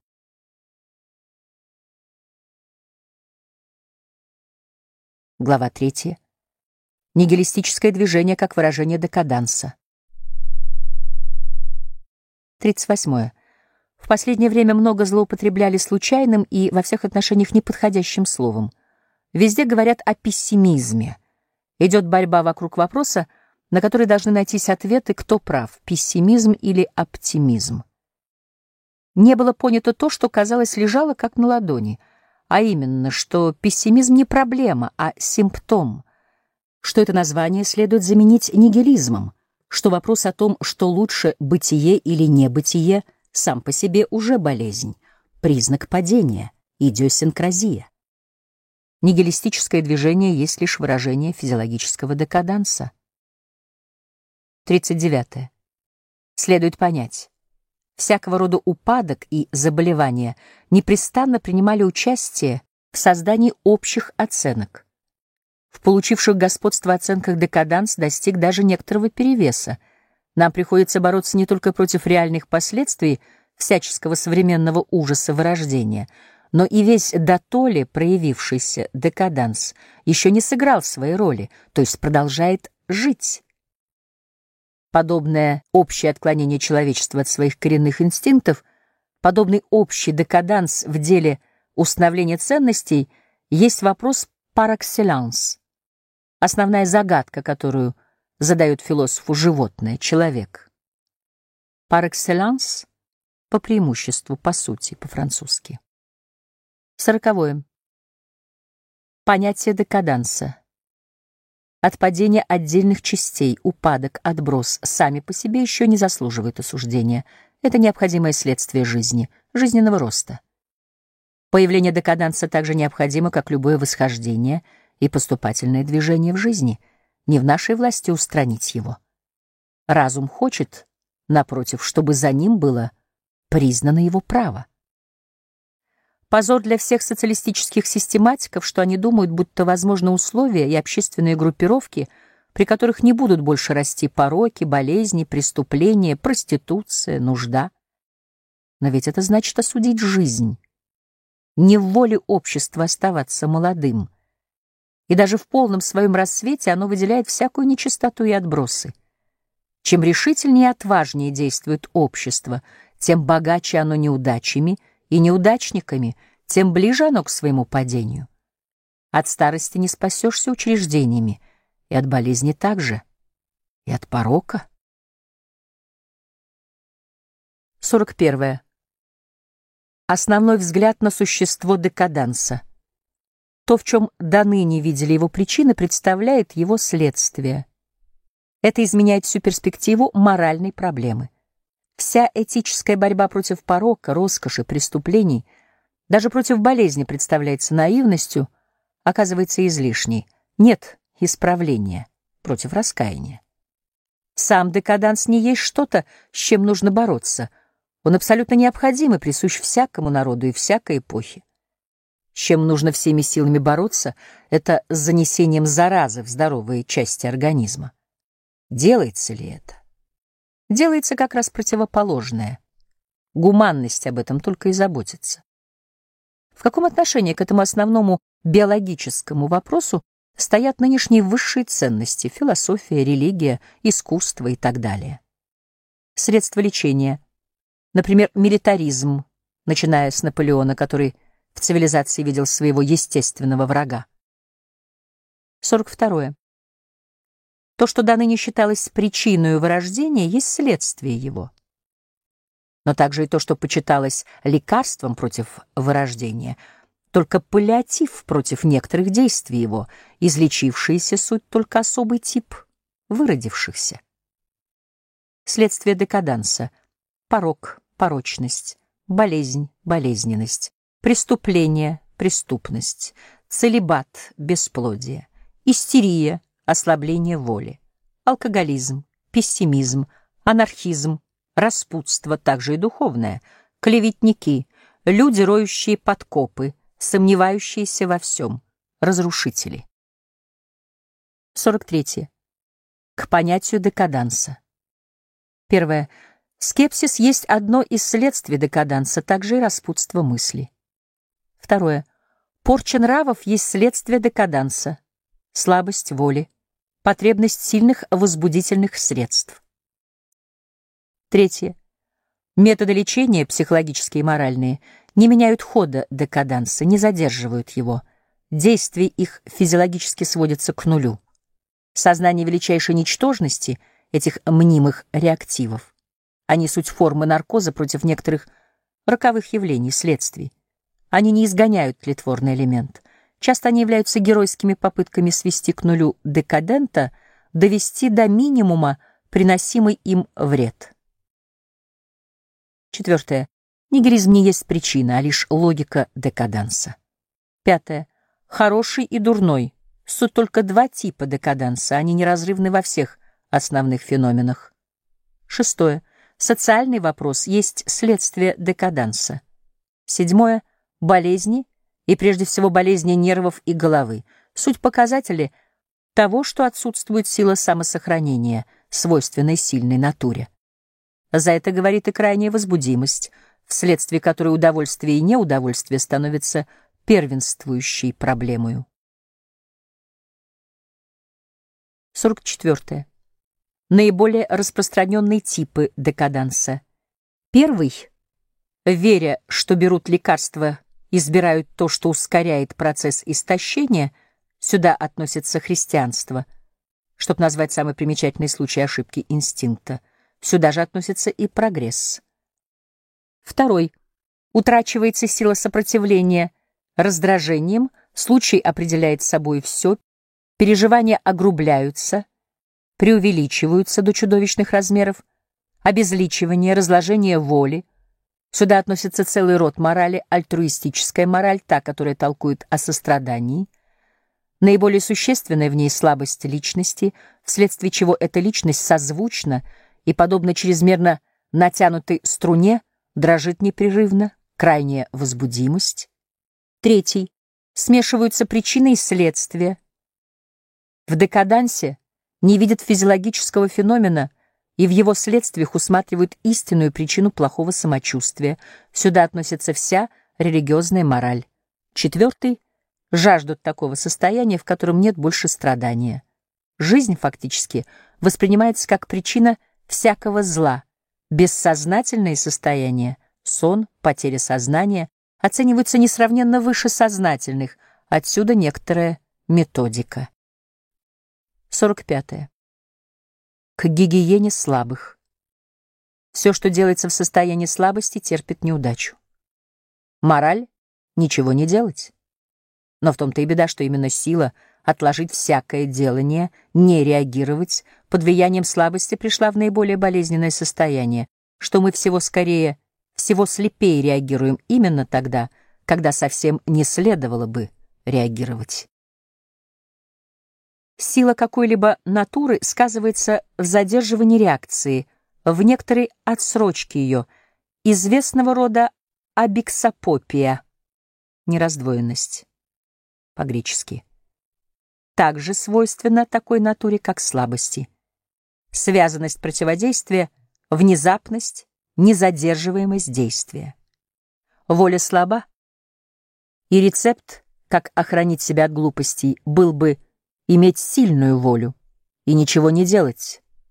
Контрадикцио. Противоречивое суждение. Латынь. Тут известное саморазрушение. Инстинкт сохранения скомпрометирован. Слабый вредит сам себе. Это тип декаданса. Действительно, мы встречаем огромное размышление над практическими приемами усвоения бесстрастия. Инстинкт в данном случае на верном пути, поскольку ничего не делать полезнее, чем делать, что попало. Вся практика орденов, отшельников, философов, факиров внушена той правильной оценкой, что известный род людей приносит себе, пожалуй, больше всего пользы, когда ставит себе, возможно, большие препятствия к действию. Облегчающие меры, абсолютное послушание, машинальная деятельность, разобщение с людьми и вещами, взывающими к немедленной решимости и действию. 46. Слабость воли. Тут сравнение, которое может ввести в заблуждение. Ибо нет никакой воли, и, следовательно, нет ни сильной, ни слабой воли. Множественность и разорванность инстинктов, недостаток объединяющей их системы проявляется как слабая воля. Координация же их под властью одного из них действует как сильная воля. В первом случае колебания и недостаток устойчивости, во втором — ясность и определенность направления. 47. Наследственно не болезнь, а болезненность. Бессилие в сопротивлении опасным и вредным нашествиям и так далее. Надломленная сила противодействия, выражаясь морально, покорность и смирение перед врагом. Я спрашивал себя, нельзя ли сравнить все эти высшие ценности, бывшие до ныне в ходу философии, морали и религии, с ценностями ослабших, душевно больных и неврастенников. Они являют, хотя и в более слабой степени, тоже зло. Ценность всех болезненных состояний заключается в том, что они показывают как бы в увеличительное стекло и известные нормальные, но в нормальном виде плохо различимые состояния. Здоровье и болезнь не разнятся одно от другого по существу, как думают древние врачи и теперь еще некоторые современные практиканты. Не следует делать из них различные принципы и сущности, которые ссорились бы из-за живого организма и делали бы его местом своей борьбы. Это глупости, пустая болтовня, ни к чему не пригодные. Фактически между этими двумя родами существования есть только различие в степени.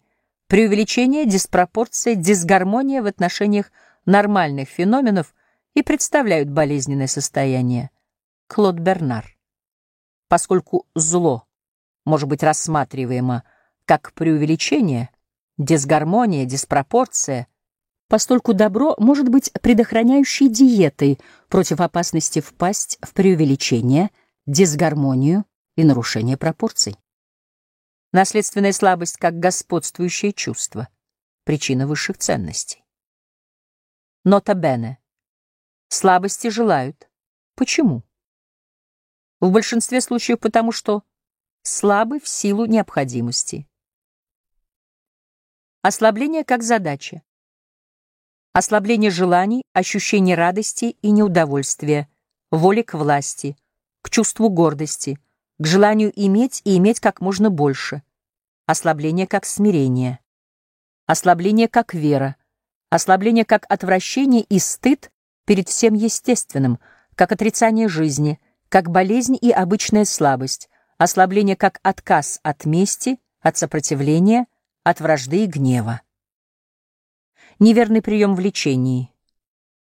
Стремятся победить слабость не посредством укрепляющей системы, но посредством какого-то оправдывания и морализирования, то есть какого-то толкования. Смешение двух совершенно разных состояний, например, спокойствие силы, которое в сущности есть воздержание от реакции — тип богов, которых ничто не трогает, и спокойствие истощения, тупость, доходящая до анестезии. Все философские аскетические приемы стремятся ко второму, но подразумевают в сущности первое, ибо они приписывают достигнутому состоянию такие свойства, как если бы было достигнуто божественное состояние. 48. Опаснейшее недоразумение. Существует понятие, которое, по-видимому, не допускает смешения, двоякого толкования. Это истощение. Оно может быть благоприобретено, оно может быть наследственно, и в том и в другом случае оно меняет аспект вещей, ценность вещей. Противоположность тому, кто из обилия, которое он является собой и сам ощущает, помимо воли своей отдает вещам и видит их полнее, могущественнее, чреватее будущим, тому, кто во всяком случае может дарить, истощенный умаляет, загрязняет все, что он видит, он роняет ценность, он вреден. Относительно этого, кажется, не может быть ошибки. Между тем в истории мы видим тот ужасающий факт, что истощенных всегда смешивали с преисполненными жизнью, а преисполненных жизнью с вреднейшими. Оскудевший жизнью слабый еще более обедняет жизнь, богатый жизнью сильный обогащает ее. Первый является паразитом ее, второй одаряет ее. Как же тут возможно смешение? Когда истощенный выступал с видом высшей активности и энергии, в моменты, когда вырождение вызывало эксцесс духовного или нервного разрежения, тогда его смешивали с богатым. Он возбуждал страх. Культ слабоумного совпадает всегда с культом богатого жизнью, могучего. Фанатик одержимый, религиозный эпилептик, все эксцентричные, воспринимались как высшие типы могущества, как боговдохновенные. Такого рода сила, которая возбуждает страх, почиталась по преимуществу божественной. Здесь был источник авторитета, ее истолковывали как мудрость, в ней видели, искали мудрость. Из этого развелась почти везде воля к обожествлению, то есть к типичному врождению духа, тела и нервов, попытка найти путь к высшему виду бытия. Довести себя до болезни, до безумия, вызвать симптомы расстройства — это значило стать сильнее, сверхчеловечнее, ужаснее, мудрее. Воображали себя благодаря этому настолько богатыми мощью, чтобы отдавать часть ее. Повсюду, где люди боготворили, они искали кого-нибудь, кто мог бы отдавать. В этом случае источником заблуждения является хорошо известное состояние опьянения. Это последнее в высшей степени увеличивает чувство мощи, а следовательно, рассуждая наивно и самую мощь. На высшей ступени власти должен был стоять самый опьяненный, экстатик. Есть две исходные точки опьянения — необычайная полнота жизни и состояние болезненного питания мозга. 49. -е. Приобретенное, а не унаследованное истощение. Первое — недостаточность питания, часто от неведения в этом вопросе, например, у ученых. Второе — преждевременное эротическое развитие, по преимуществу бич французской молодежи, особенно парижан, вступающих из лицея в жизнь уже развращенными и загрязненными, уже не могущих вырваться из цепи позорных склонностей, жалких и презренных в собственных глазах, невольников галеры при всей их утонченности. Впрочем, в большинстве случаев это уже симптом расового и фамильного декаданса, как всякая гипертрофированная чувствительность. Сюда же следует отнести заразу, исходящую от среды. Слепое подчинение влиянию среды также относится к декадансу. Третье. Алкоголизм не как инстинкт, а как привычка, тупое подражание, трусливое или тщеславное приспособление к царящему режиму, какое благодеяние еврей среди немцев. О, сколько тупости! О, эти льняные головы, эти голубые глаза, отсутствие эспри в лице, словах, манерах, это ленивое подтягивание, это немецкая потребность в отдыхе, происходящая не от переутомления в работе, а от отвратительной возбужденности и перевозбужденности алкоголем. 50. -е. Теория истощения. Порог, душевные больные, сравни артистов, преступники, анархисты — все это не угнетенные классы, но отбросы — всех классов бывшего до сих пор общества. Усмотрев, что все наши сословия и состояния проникнуты этими элементами, мы поняли, что современное общество не общество, не тело, но больной конгломерат чандалы.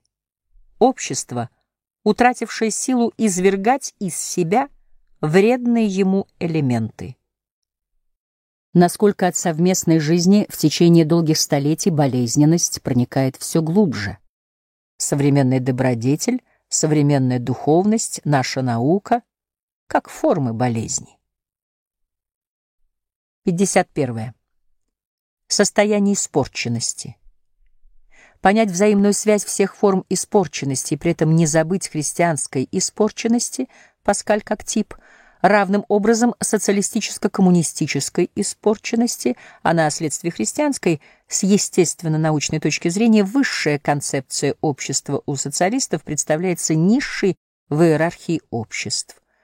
Испорченность потусторонности, как будто кроме действительного мира, мира становления, есть еще мир сущего.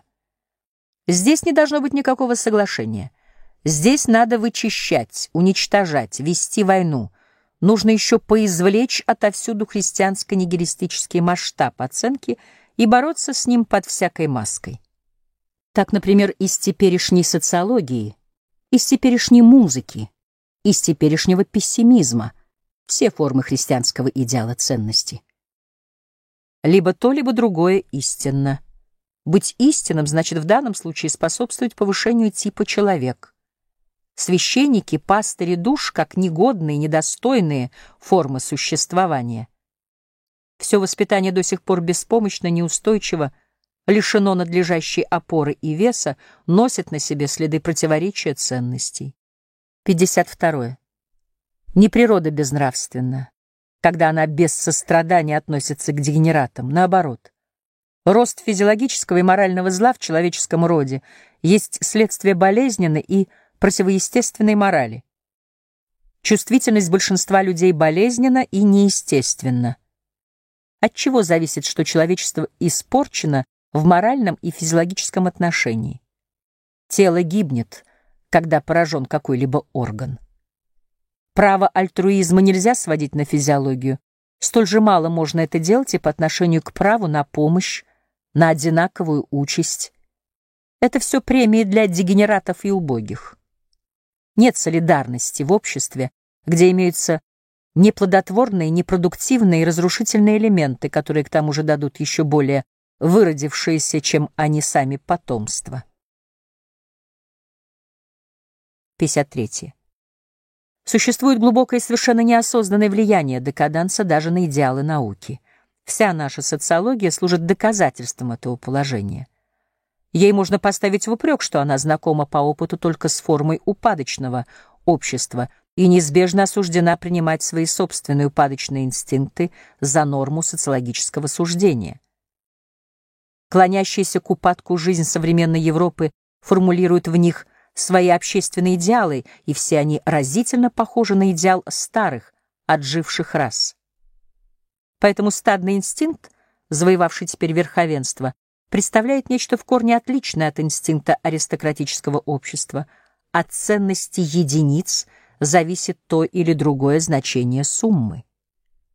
Вся наша социология не знает другого инстинкта, кроме инстинкта стада, то есть суммированных нулей, где каждый нуль имеет одинаковые права, где считается добродетелью быть нулем. Оценка, с которой в настоящее время подходит к различным формам общества – во всех отношениях сходна с той, по которому миру придается большая ценность, чем войне. Но это суждение антибиологично, оно само порождение декаданса жизни. Жизнь есть результат войны, само общество — средство для войны. Господин Герберт Спенсер, как биолог, декадент, таковым же он является и как моралист. Он видит в победе альтруизма нечто желательное. 54. Мне посчастливилось после целых тысячелетий заблуждений и путаницы снова найти дорогу, ведущую к некоторому «да» и некоторому «нет». Я учу говорить «нет» всему, что ослабляет, что истощает. Я учу говорить «да» всему, что усиливает, что накопляет силы, что оправдывает чувство силы. До сих пор никто не учил ни тому, ни другому. Учили добродетели, самоотречению, состраданию, учили даже отрицанию жизни. Все это суть ценностей истощенных. Долгое размышление над физиологией истощения обратило меня к вопросу о том, насколько суждения истощенных проникли в мир общих ценностей. Достигнутый мною результат был до невероятности неожиданным даже для меня, успевшего освоиться уже не с одним чуждым миром. Я открыл, что все высшие ценности, все господствующие над человечеством, по крайней мере, над укращенным человечеством, могут быть сведены к оценкам истощенных. Из-под священных имен извлек я разрушительные тенденции. Богом назвали то, что ослабляет, учит слабости, заражает слабостью. Я открыл, что хороший человек есть форма самоутверждения декаданса. Ту добродетель, о которой еще Шопенгауэр учил как о высшей, единственной основной добродетели, именно ее, это сострадание, признал я более опасную, нежели любой порог решительно идти наперекор родовому подбору и очищению вида от элементов упадка, вот что до ныне считалось добродетелью par excellence. Следует чтить рок, рок, говорящий слабому, погибни. Богом назвали противление року, порчу и разложение человечества. Не должно произносить в суе имя Божие. Раса испорчена не пороками своими, а неведением. Она испорчена потому, что она истощение восприняла не как истощение, ошибки в физиологии — суть причины всех зол. Добродетель есть наше великое недоразумение. Проблема — как истощенные достигли того, чтобы стать законодателями ценностей? Или иначе, как достигли власти те, которые последние? Как инстинкт зверя человека стал вверх ногами?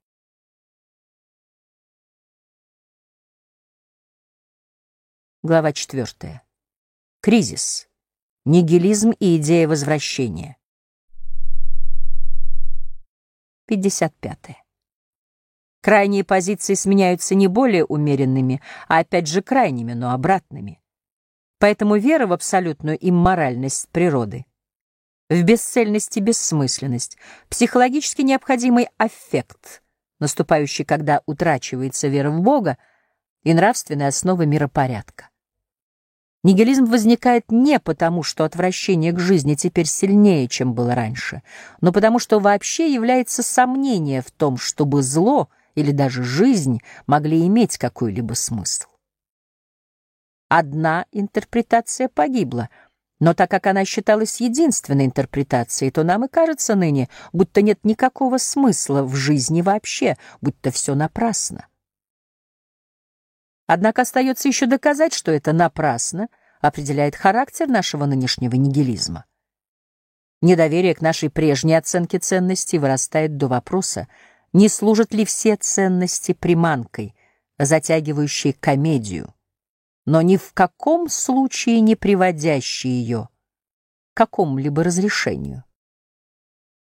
Длительность существования при наличности этого напрасно — без цели и без смысла. Вот наиболее парализующая мысль, особенно тогда, когда человек понимает, что над ним издеваются и все же не имеет силы оградить себя от этого. Продумаем эту мысль в самой страшной ее форме. Жизнь, как она есть, без смысла, без цели, но возвращающаяся неизбежно, без заключительного ничто, вечный возврат. Это самая крайняя форма нигилизма. Ничто бессмысленное, вечно. Европейская форма буддизма. Энергия знаний и силы принуждает к такой вере. Это самая научная из всех возможных гипотез. Мы отрицаем конечные цели. Если бы существование имело такую цель, она должна была бы быть уже достигнута становится понятным, что здесь налицо стремление создать противоположение пантеизму, ибо все совершенно, божественно, вечно также навязывает веру в вечный возврат. Вопрос в том, стало ли невозможным вместе с моралью и это пантеистическое «да», обращенное ко всем вещам. В сущности, преодолен ведь только моральный Бог. Есть ли смысл представлять себе Бога по ту сторону добра и зла?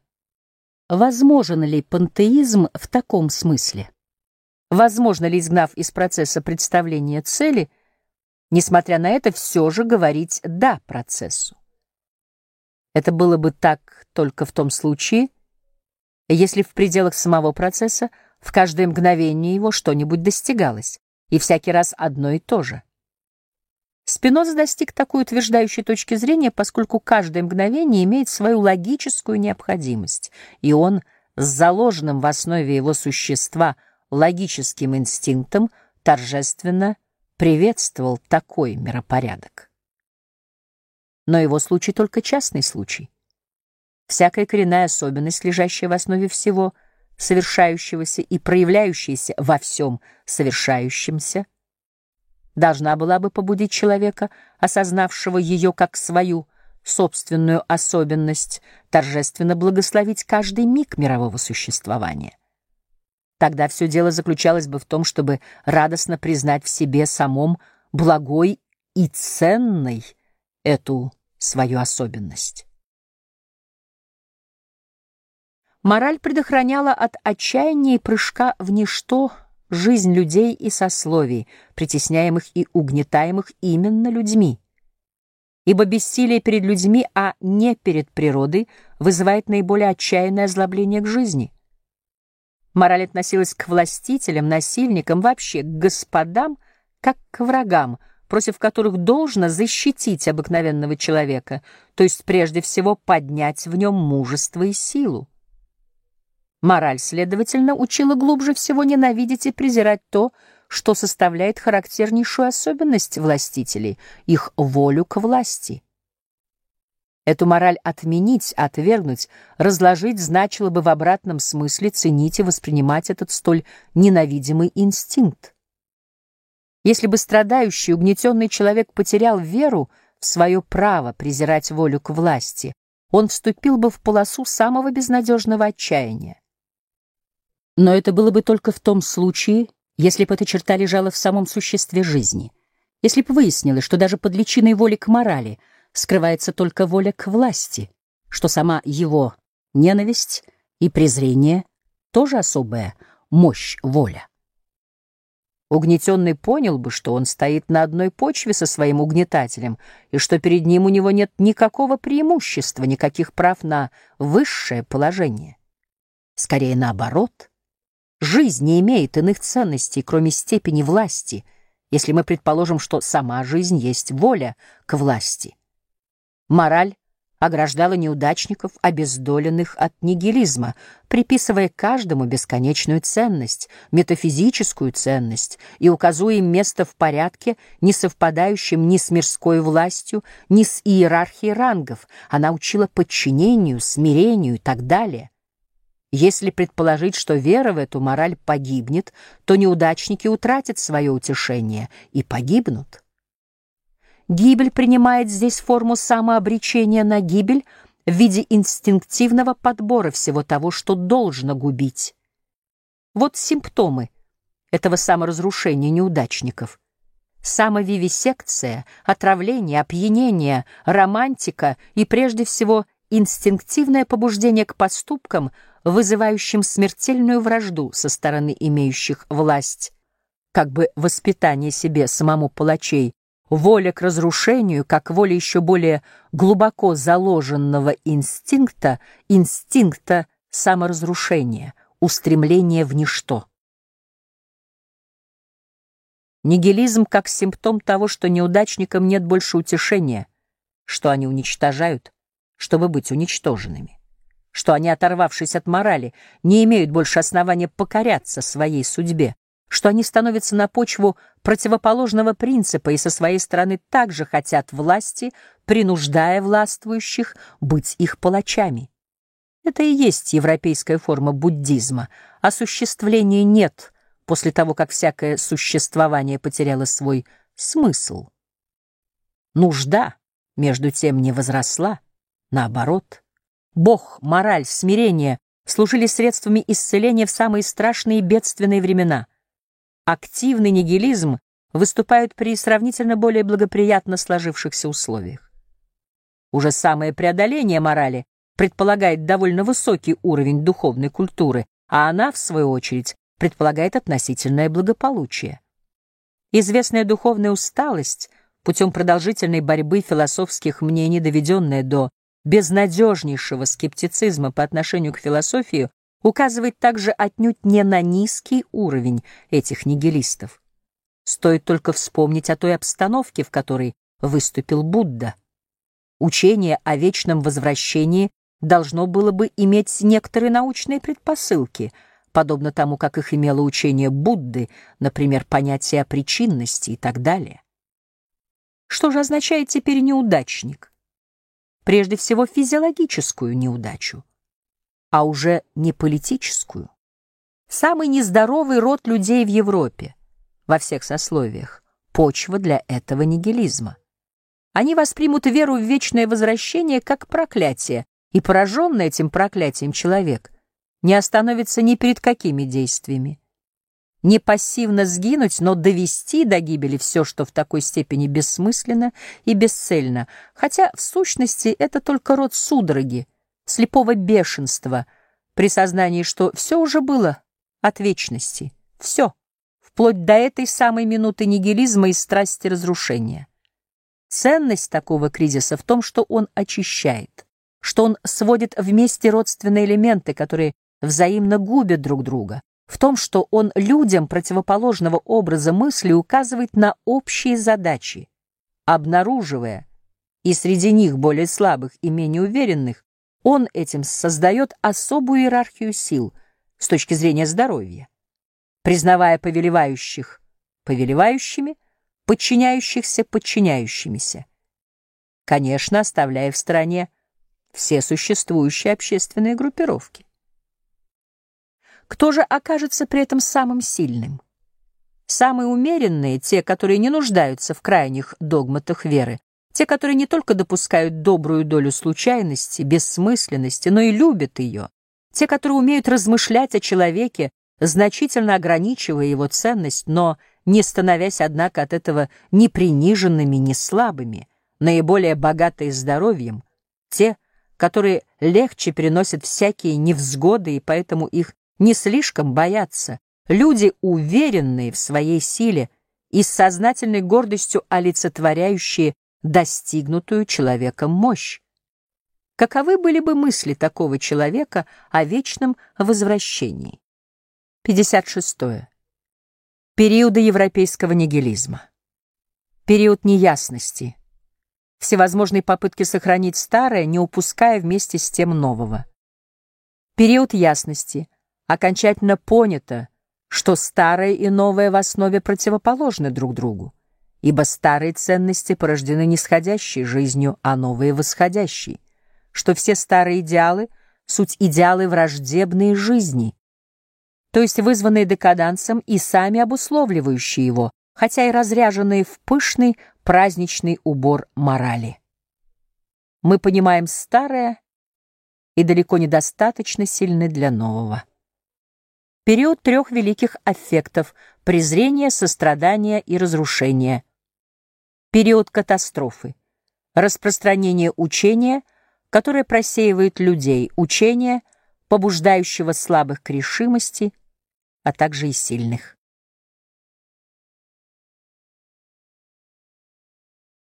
Часть вторая. К истории европейского нигилизма. Раздел А. Современное омрачение. 57. Друзья мои, нам туго приходилось, когда мы были молоды. Мы страдали от самой молодости, как от тяжелой болезни. В этом виновато время, в которое мы заброшены, время большого внутреннего упадка и распадения, которое всеми своими слабостями и даже лучшей своей силой противоборствует духу молодости. Распадение, следовательно, неопределенность свойственна этому времени. Нет ничего, чтобы стояло на ногах крепко, с суровой верой в себя. Живут для завтрашнего дня, ибо послезавтра сомнительно. все на нашем пути скользко и опасно. И при этом лед, который нас еще держит, стал таким тонким. Мы все чувствуем теплое и грозящее дыхание оттепели. Там, где мы еще ступаем, скоро нельзя будет проходить никому. 58. Если это не столетие упадка и постепенно убывающей жизненной силы, то это по меньшей мере столетие необдуманных и произвольных попыток, и весьма вероятно, что от чрезмерного числа неудачных опытов получится некоторое общее впечатление как бы упадка, а, быть может, и на самом деле это упадок. 59. К истории современного омрачения. Государственные кочевники, чиновники и так далее. Нет Родины падение семьи. Хороший человек как симптом изнеможения. Справедливость как воля к власти, воспитание. Половая похотливость и невроз. Черная музыка. Куда девалась настоящая музыка? Анархизм. Презрение к людям, отвращение. Глубочайшее развлечение. Имеет ли творческий характер голод или переизбыток? Первый создает идеалы романтики. Северная неестественность, потребность в алкоголе, нужда рабочего сословия. Философский нигилизм. 60. -е. Медленное выступление вперед и подъем средних и низших состояний сословий, в том числе низших форм духа и тела, которые уже в значительной мере были подготовлены французской революцией, но которые и без революции не замедлили бы проложить себе дорогу, в целом приводят таким образом к перевесу стада над всеми пастухами и вожатыми. Первое омрачение духа, совместное существование стоической и фривольной видимости счастья, свойственной благородным культурам, встречается все реже. Многие страдания становятся заметными и высказываются там, где прежде их переносили и скрывали.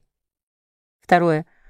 Моральное лицемерие — способ выдвинуться своей моралью, но путем проявления стадных добродетелей, сострадания, заботливости о других, умеренности, а не тех, которые признаются и ценятся вне стадности. Третье.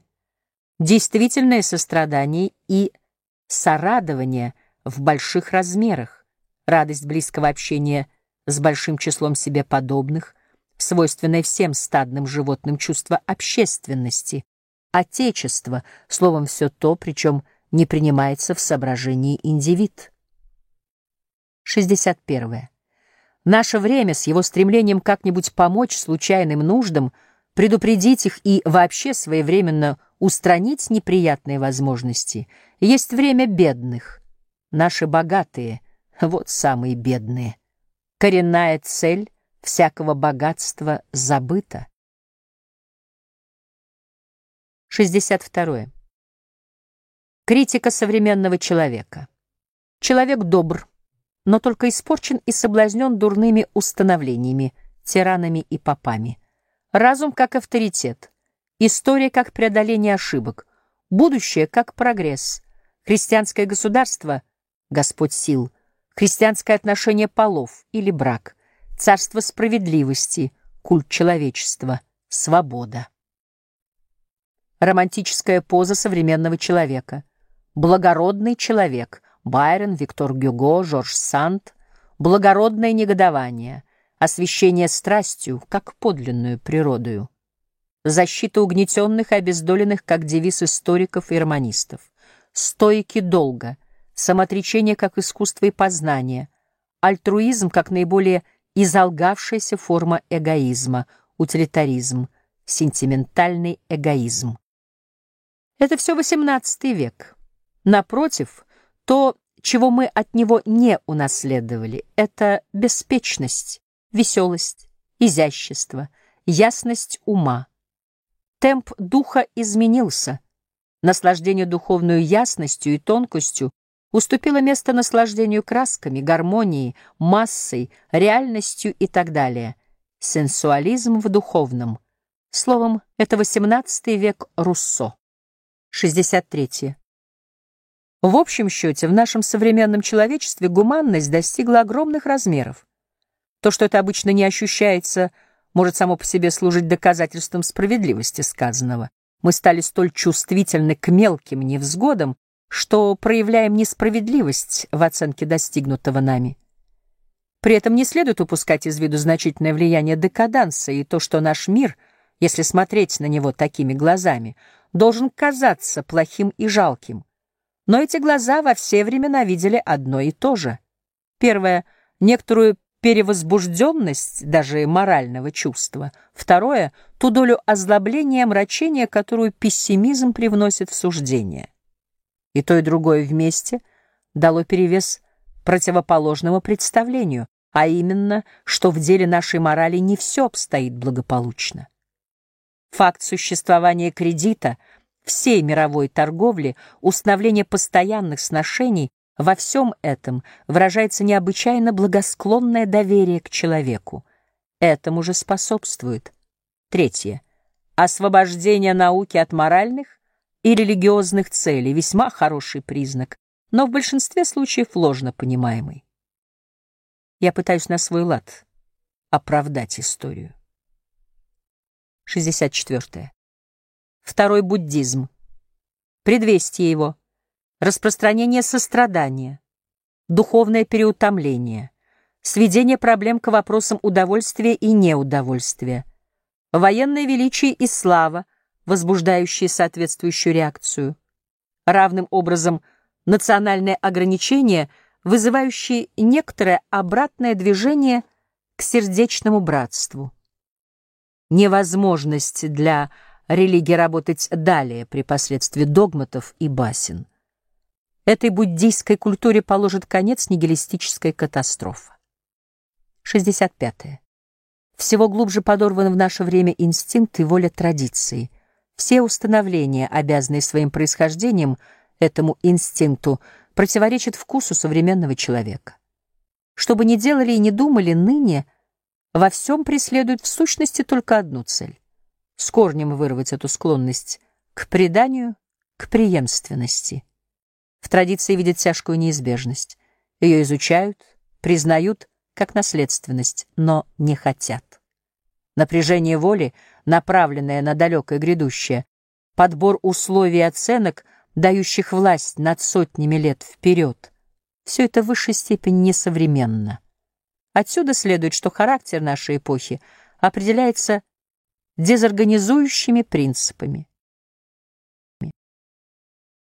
66. Будьте просты.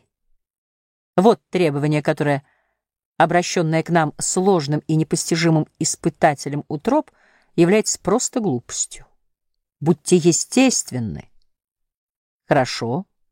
Ну а если мы по существу неестественны? 67. В былое время средствами, имевшими своей целью создание через длинный ряд поколений однородных, устойчивых существ, являлись не подлежавшее отчуждению земельное владение, уважение к старейшим, источник веры в богов и героев как предков. Теперь раздробление земельной собственности объясняется противоположной тенденцией. Газета заменила ежедневные молитвы, железная дорога, телеграф. Централизация огромной массы разнообразных интересов в одной душе, которая при этих условиях должна отличаться большой силой и способностью к превращениям. 68. Почему все становится комедианством? Современному человеку недостает верного инстинкта, следствие долгой однообразной формы деятельности для каждого рода людей. Неспособность создать что-либо совершенное есть прямое следствие этого. Отдельный человек не в силах наверстать то, чего ему не дала школа. Чем вызывается к жизни мораль, законодательство? Глубоким инстинктивным чувством того, что лишь благодаря автоматизму возможно совершенство в жизни и творчестве. Но ныне мы достигли противоположной точки.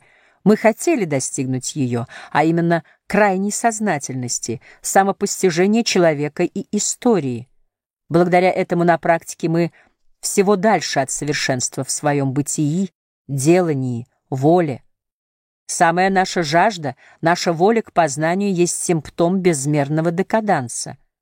Мы стремимся к противоположности того, чего хотят сильные расы, сильные натуры. Постижение есть конец.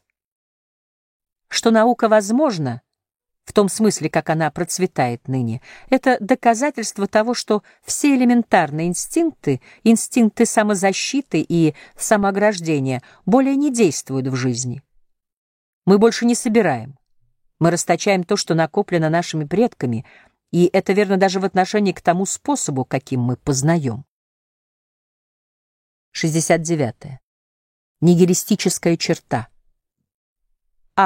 В естественных науках. Отсутствие смысла, каузализм, механизм, закономерность, переходная ступень, остаток старины. Б. Равным образом в политике. Человек утратил веру в свое право, невинность, царит лганье, служение минуте. С. Равным образом и в народном хозяйстве, уничтожение рабства, отсутствие искупающего сословия, оправдателя, появление и рост анархизма, воспитание. Д. Равным образом в истории, фатализм, дарвинизм, последние попытки истолковать ее – с помощью понятия разума и божественности потерпели неудачу. Сентиментальность по отношению к прошлому, биография представляется чем-то нестерпимым. Феноменализм и здесь, характер как маска, событий нет. Е. Равным образом в искусстве, романтика и реакция против нее, отвращение к романтическим идеалам и лжи. Последнее морально, как чувство большей правды — но пессимистично. Чистые артисты равнодушны к содержанию.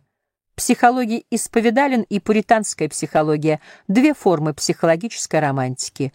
Ее прямая противоположность — попытка чисто артистически отнестись к человеку, но и тут еще нет решимости на установление обратной оценки. 70. -е против учения о влиянии среды и внешних причин. Внутренняя сила бесконечно важнее. Многое, что представляется влиянием извне, в сущности, есть только приспособление этой внутренней силы к окружающему. Совершенно тождественные среды могут получить прямо противоположное толкование и быть использованы в противоположном смысле. Фактов не существует. Гений не может быть объяснен – из подобных условий возникновения. 71.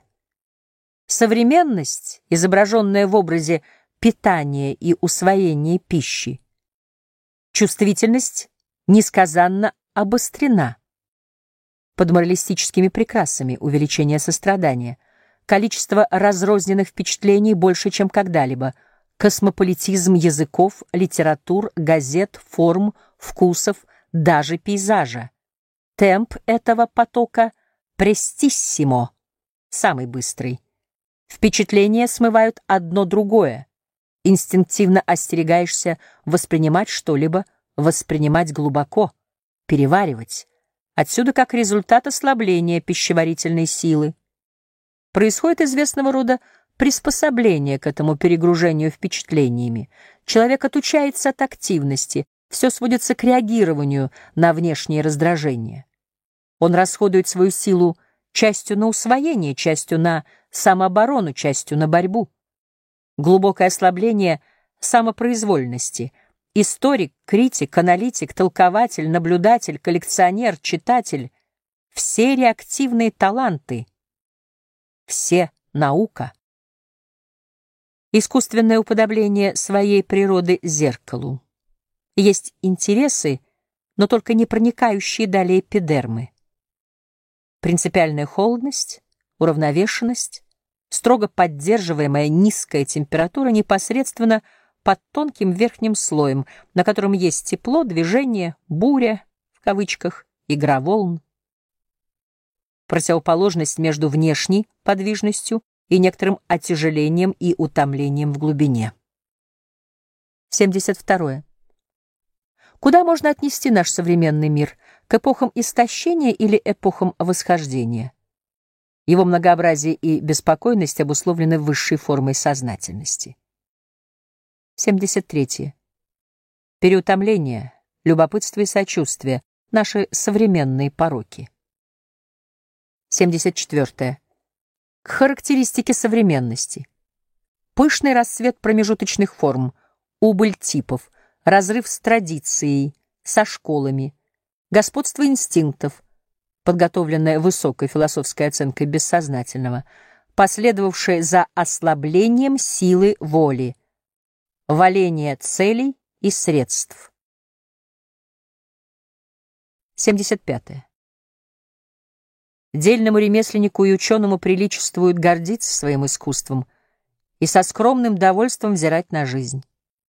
С другой стороны, нет зрелища печальнее, чем то, когда какой-нибудь сапожник или школьный учитель со страдальческим видом дает понять, что он, собственно, рожден для чего-то высшего. Нет вообще чего-либо лучшего, чем хорошее. А это последнее в том и заключается, чтобы быть в чем-нибудь дельным и, соответственно, тому творить. Вирту в смысле итальянского ренессанса. Вирту — добродетель по-итальянски. В настоящее время, когда государство отрастило себе бессмысленно толстый живот, появились во всех полях деятельности и во всех специальностях, кроме действительных работников, еще представители, как то, помимо ученых, еще литераторы, помимо страждущих слоев народа, еще болтающие хвастливые бездельники, считающие себя представителями этого страдания, не говоря уже о профессиональных политиках, которые благодушествуют и при помощи крепких легких представительствуют перед каким-либо парламентом общественные нужды. Наша современная жизнь стала страшно дорога ввиду массы посредников.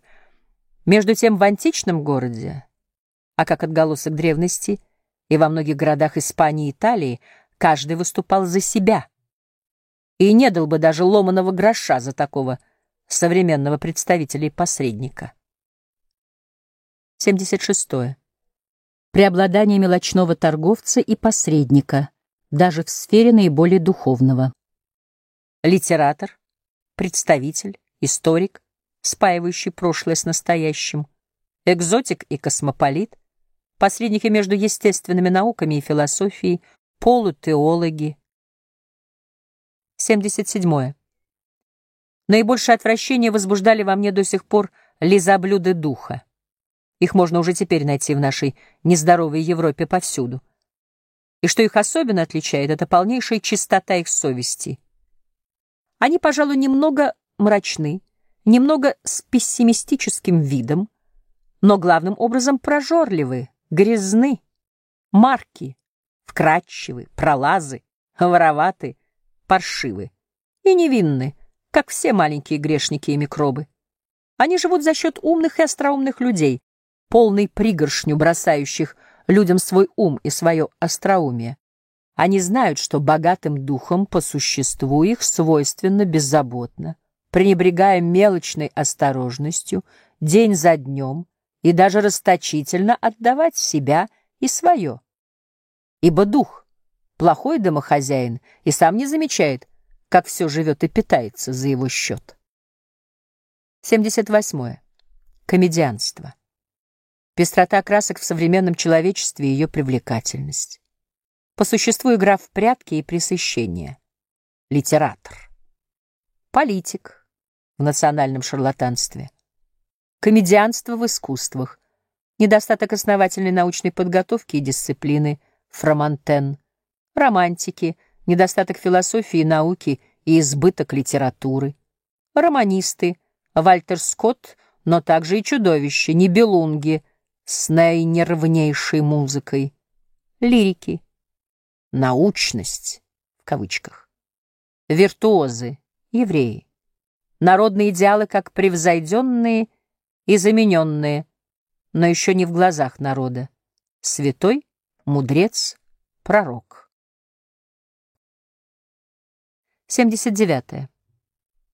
Недисциплинированность современного духа под всевозможными моральными уборами. Пышные наименования, терпимость, а в сущности неспособность сказать «да» или «нет», широта симпатии, на треть равнодушие, на треть — любопытство, на треть — болезненная возбудимость. Объективность, недостаток личности, недостаток воли, неспособность к любви. Свобода по отношению к правилам, романтика. Истина в противовес лжи и подделке, натурализм. Научность. Человеческий документ. В переводе «лубочный роман» и суммирование, сводка вместо компоновки. Страсть, где в действительности беспорядочность и безмерность. Глубина, где в действительности путаница и сумятица символов. 80. -е. К критике великих слов. Я исполнен подозрения и злобы к тому, что называют идеалом. Мой пессимизм в том, что я постиг, насколько высшие чувства — суть источники бедствия, то есть умоление и обесценение человека. Ожидая от идеала какого-нибудь прогресса, неизменно впадают в заблуждение. До сих пор победа идеала всякий раз была движением вспять. Христианство, революция, отмена рабства, равенство прав, филантропия, миролюбие, справедливость, истина — все эти великие слова имеют цену лишь в борьбе как знамена, не как реальности, а как пышные наименования для чего-то совсем иного, даже противоположного. 81.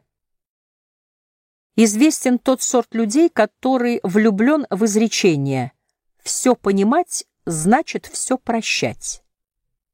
Это слабые. Это прежде всего разочарованные. Если во всем можно найти что-либо, подлежащее прощению, то, следовательно, и во всем есть нечто достойное презрения. Эта философия разочарования кутается здесь столь гуманно в сострадании, так умильно смотрит. Это романтики, вера которых улетучилась и вот им хочется теперь, по крайней мере, полюбоваться со стороны на то, как все бежит и исчезает. Они называют это искусство для искусства, объективностью и так далее. 82. Главные симптомы пессимизма. Обеды у вельмож. Русский пессимизм. Толстой, Достоевский. Эстетический пессимизм. Искусство для искусства. Описание. Романтический и антиромантический пессимизм. Гносеологический пессимизм. Шопенгауэр. Феноменализм. Анархический пессимизм. Религия сострадания. Предварение буддизма. Культурный пессимизм. Экзотизм. Космополитизм. Этический пессимизм. Я сам. 83.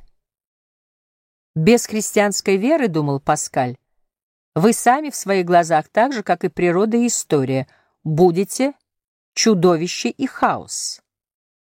Это пророчество исполнилось на нас, после того, как малодушно-оптимистическое XVIII столетие прекрасило и рационализировало человека. Шопенгауэр и Паскаль. В одном важном смысле Шопенгауэр — Первый продолжил дело Паскаля. Чудовище и хаос, следовательно, нечто, подлежащее отрицанию. История, природа и сам человек.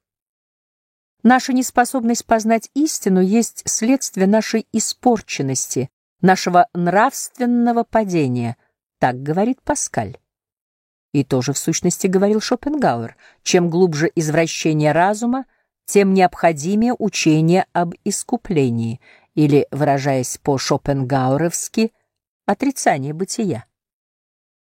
84.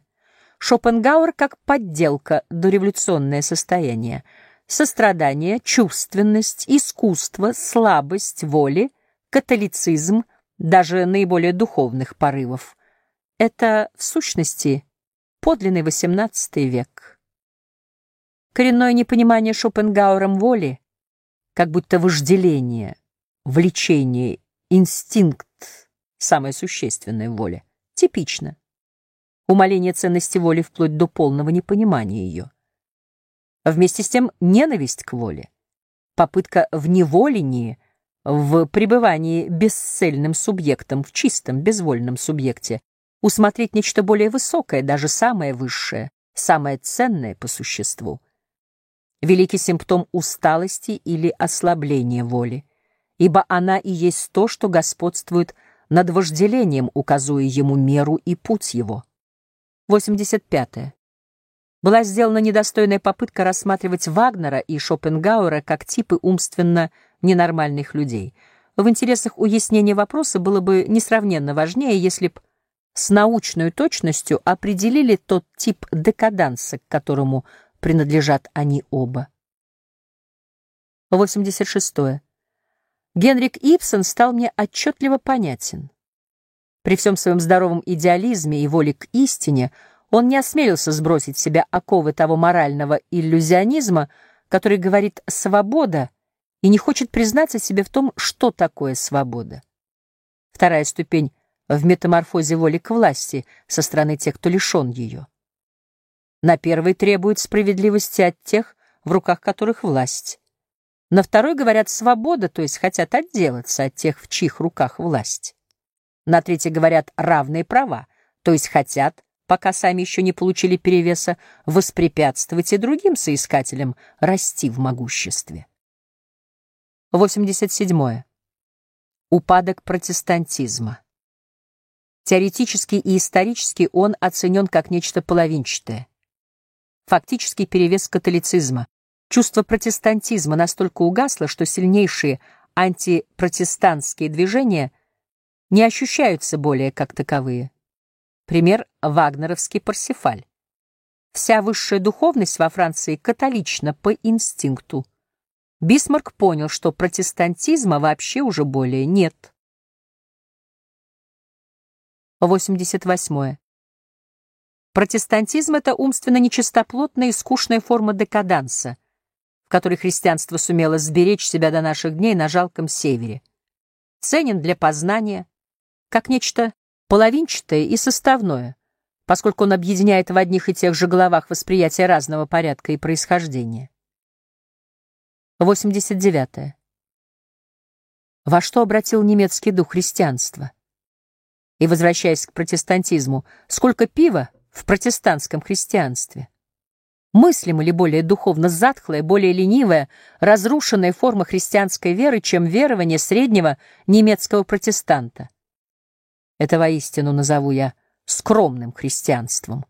Гомеопатией христианства назову я это. Мне напоминают о том, что в наше время существует и нескромный протестантизм, протестантизм придворного проповедника и антисемитских спекулянтов. Но никто еще не утверждал, чтобы какой-нибудь дух носился над этими водами. Это попросту более непристойная форма христианства, а вовсе не более разумная. 90. -е. Прогресс. Не надо впадать в ошибку. Время бежит вперед, а нам хотелось бы верить, что и все, что в нем, бежит также вперед, что развитие есть развитие поступательное. Такова видимость, соблазняющая самых рассудительных. Но девятнадцатое столетие не есть движение вперед по сравнению с шестнадцатым.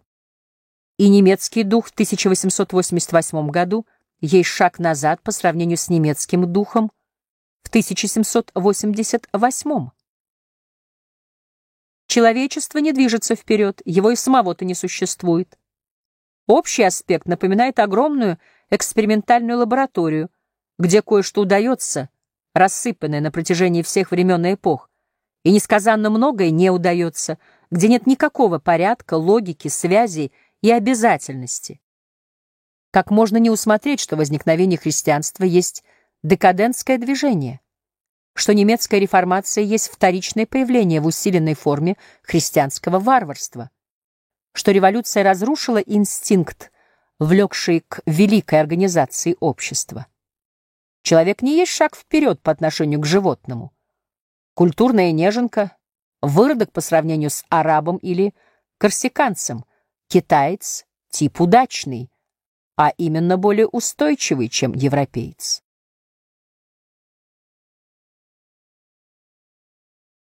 Раздел Б. Последние века. 91. омрачение, пессимистическая окраска, неизбежные спутники просвещения. Около 1770 года уже стали замечать отлив веселости. Женщины полагали со свойственным женщине инстинктом, всегда становящимся на сторону добродетели, что виною тому безнравственность. Гальяни тот попал прямо в цель. Он цитирует стихи Вольтера. Если я теперь полагаю, что ушел в просвещении столетия на два вперед от Вольтера и даже Гальяни, который был нечто значительно более глубокое, то насколько же я при этом должен был подвинуться и в омрачении? Оно так и есть. И я своевременно с некоторого рода сожалением стал ограждать себя от немецкой христианской узости и непоследовательности шопенгауровского и даже леопардиевского пессимизма и пустился в поиски наиболее коренных, принципиальных форм. Азия. Но чтобы вынести этот крайний пессимизм, отзвуки которого тут и там слышатся в моем рождении трагедии, чтобы прожить одиноким, без Бога и морали, мне пришлось изобрести себе нечто противоположное. Быть может, я лучше всех знаю, почему только человек смеется. Он один страдает так глубоко, что принужден был изобрести смех. Самое несчастное и самое меланхолическое животное, по справедливости и самое веселое. 92. По отношению к немецкой культуре у меня всегда было чувство, что она идет на убыль.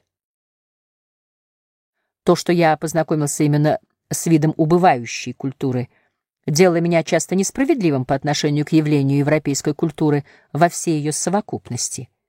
Немцы всегда идут позади, с опозданием. Они несут что-нибудь в глубине, например, зависимость от чужих стран, например, Кант, Руссо, сенсуалисты, Юм, Сведенборг. Шопенгауэр — индийцы и романтика, Вольтер. Вагнер — французский культ ужасного и большой оперы, Париж и бегство в первобытное состояние, брак брата с сестрой. Закон идущих в хвосте, провинция за Парижем, Германия за Францией. Как именно немцы открыли греков? Чем сильнее мы развиваем в себе какое-либо стремление, тем привлекательнее становится броситься при случае в его противоположность. Музыка есть постепенное стихание звука. 93. Возрождение и реформация. Что доказывает возрождение? То, что царство индивида может быть лишь краткосрочным. Расточительность слишком велика, отсутствует даже самая возможность собирать, капитализировать, и истощение идет вслед за этим. Есть времена, когда все растрачивается, когда растрачивается даже та сила, при помощи которой собирают, капитализируют, копят богатство к богатству. Даже противники таких движений обречены на бессмысленное расточение сил, и они быстро приходят к истощению, обессилению, опустошению. В реформации мы имеем одичалое и мужицки грубое подобие итальянского ренессанса, вызванное к жизни родственными инстинктами — с той лишь разницей, что на севере, отсталым и оставшимся на низкой ступени развития, Ренессансу пришлось облечься в религиозные формы. Понятие высшей жизни еще не отделилось там от понятия жизни религиозной. И в реформации индивид стремится к свободе. Всякий сам себе священник — это тоже не более как одна из формул распущенности. И действительно достаточно было одного слова «евангельская свобода», чтобы все инстинкты, имевшие основание оставаться скрытыми, вырвались наружу, как свора диких псов, грубейшие потребности внезапно обрели смелость, все стало казаться оправданным. Люди остерегались понять, какую свободу они в сущности разумели, закрывали на это глаза. Но то, что глаза были прикрыты и уста увлажнены мечтательными речами, не мешало тому, что руки загребали все, что им попадалось, что брюхо стало богом свободного Евангелия, и что все вожделения зависти и мести утолялись с ненасытимой яростью. Так длилось некоторое время. Затем наступило истощение, подобно тому, как это случилось и в Южной Европе, но опять-таки грубый вид истощения, всеобщее брыкание в рабстве. Начался неприличный век Германии. 94. Рыцарство, как добытое с бою положение власти, его постепенное разрушение и отчасти переход в нечто более широкое, буржуазное. У Ларош-Фуко налицо осознание основных мотивов этого благородства душевного строя и христиански омраченная оценка этих мотивов. Продолжение христианства французской революцией. Соблазнитель Руссо. Он вновь снимает такого с женщины, которую с тех пор начинают изображать все более интересной, страдающей. Затем рабы и госпожа Бичерстоу. Затем бедные и рабочие. Затем порочные и больные. Все это выдвигается на первый план. Даже для того, чтобы вызвать сочувствие к гению, вот уже 500 лет они не могли найти лучшего средства, как изображать его великим страдальцем. Затем выступает проклятие сладострастью Бодлер и Шопенгауэр, решительнейшее убеждение, что стремление к властвованию есть величайший из пороков. Решительное убеждение, что стремление к властвованию есть величайший из пороков. Совершенная уверенность в том, что мораль и дезинтересман, бескорыстие, тождественные понятия что счастье всех есть цель, достойная стремлений, то есть Царство Небесное по Христу. Мы стоим на верном пути. Небесное царство нищих духом началось. Промежуточные ступени буржуа, как парвеню, достигнутое путем денег, и рабочий, как последствие машины. Сравнение греческой культуры и французской времен Людовика XIV решительная вера в себя, сословие праздных, всячески усложняющих себе жизнь и постоянно упражняющихся в самообладании, могущество формы, воля к самооформливанию, счастье как осознанная цель, много силы и энергии за внешним формализмом, наслаждение созерцанием, по-видимому, столь легкой жизни. Греки — представлялись французам детьми. 95. -е. Три столетия. Различие их чувствительности может быть выражено всего лучше следующим образом. Аристократизм, Декарт, господство разума, свидетельство суверенитета воли, феминизм, Руссо, господство чувства, свидетельство суверенитета чувств, лживость, Анимализм. Шопенгауэр. Господство похоти. Свидетельство суверенитета животности. Честнее, но мрачнее.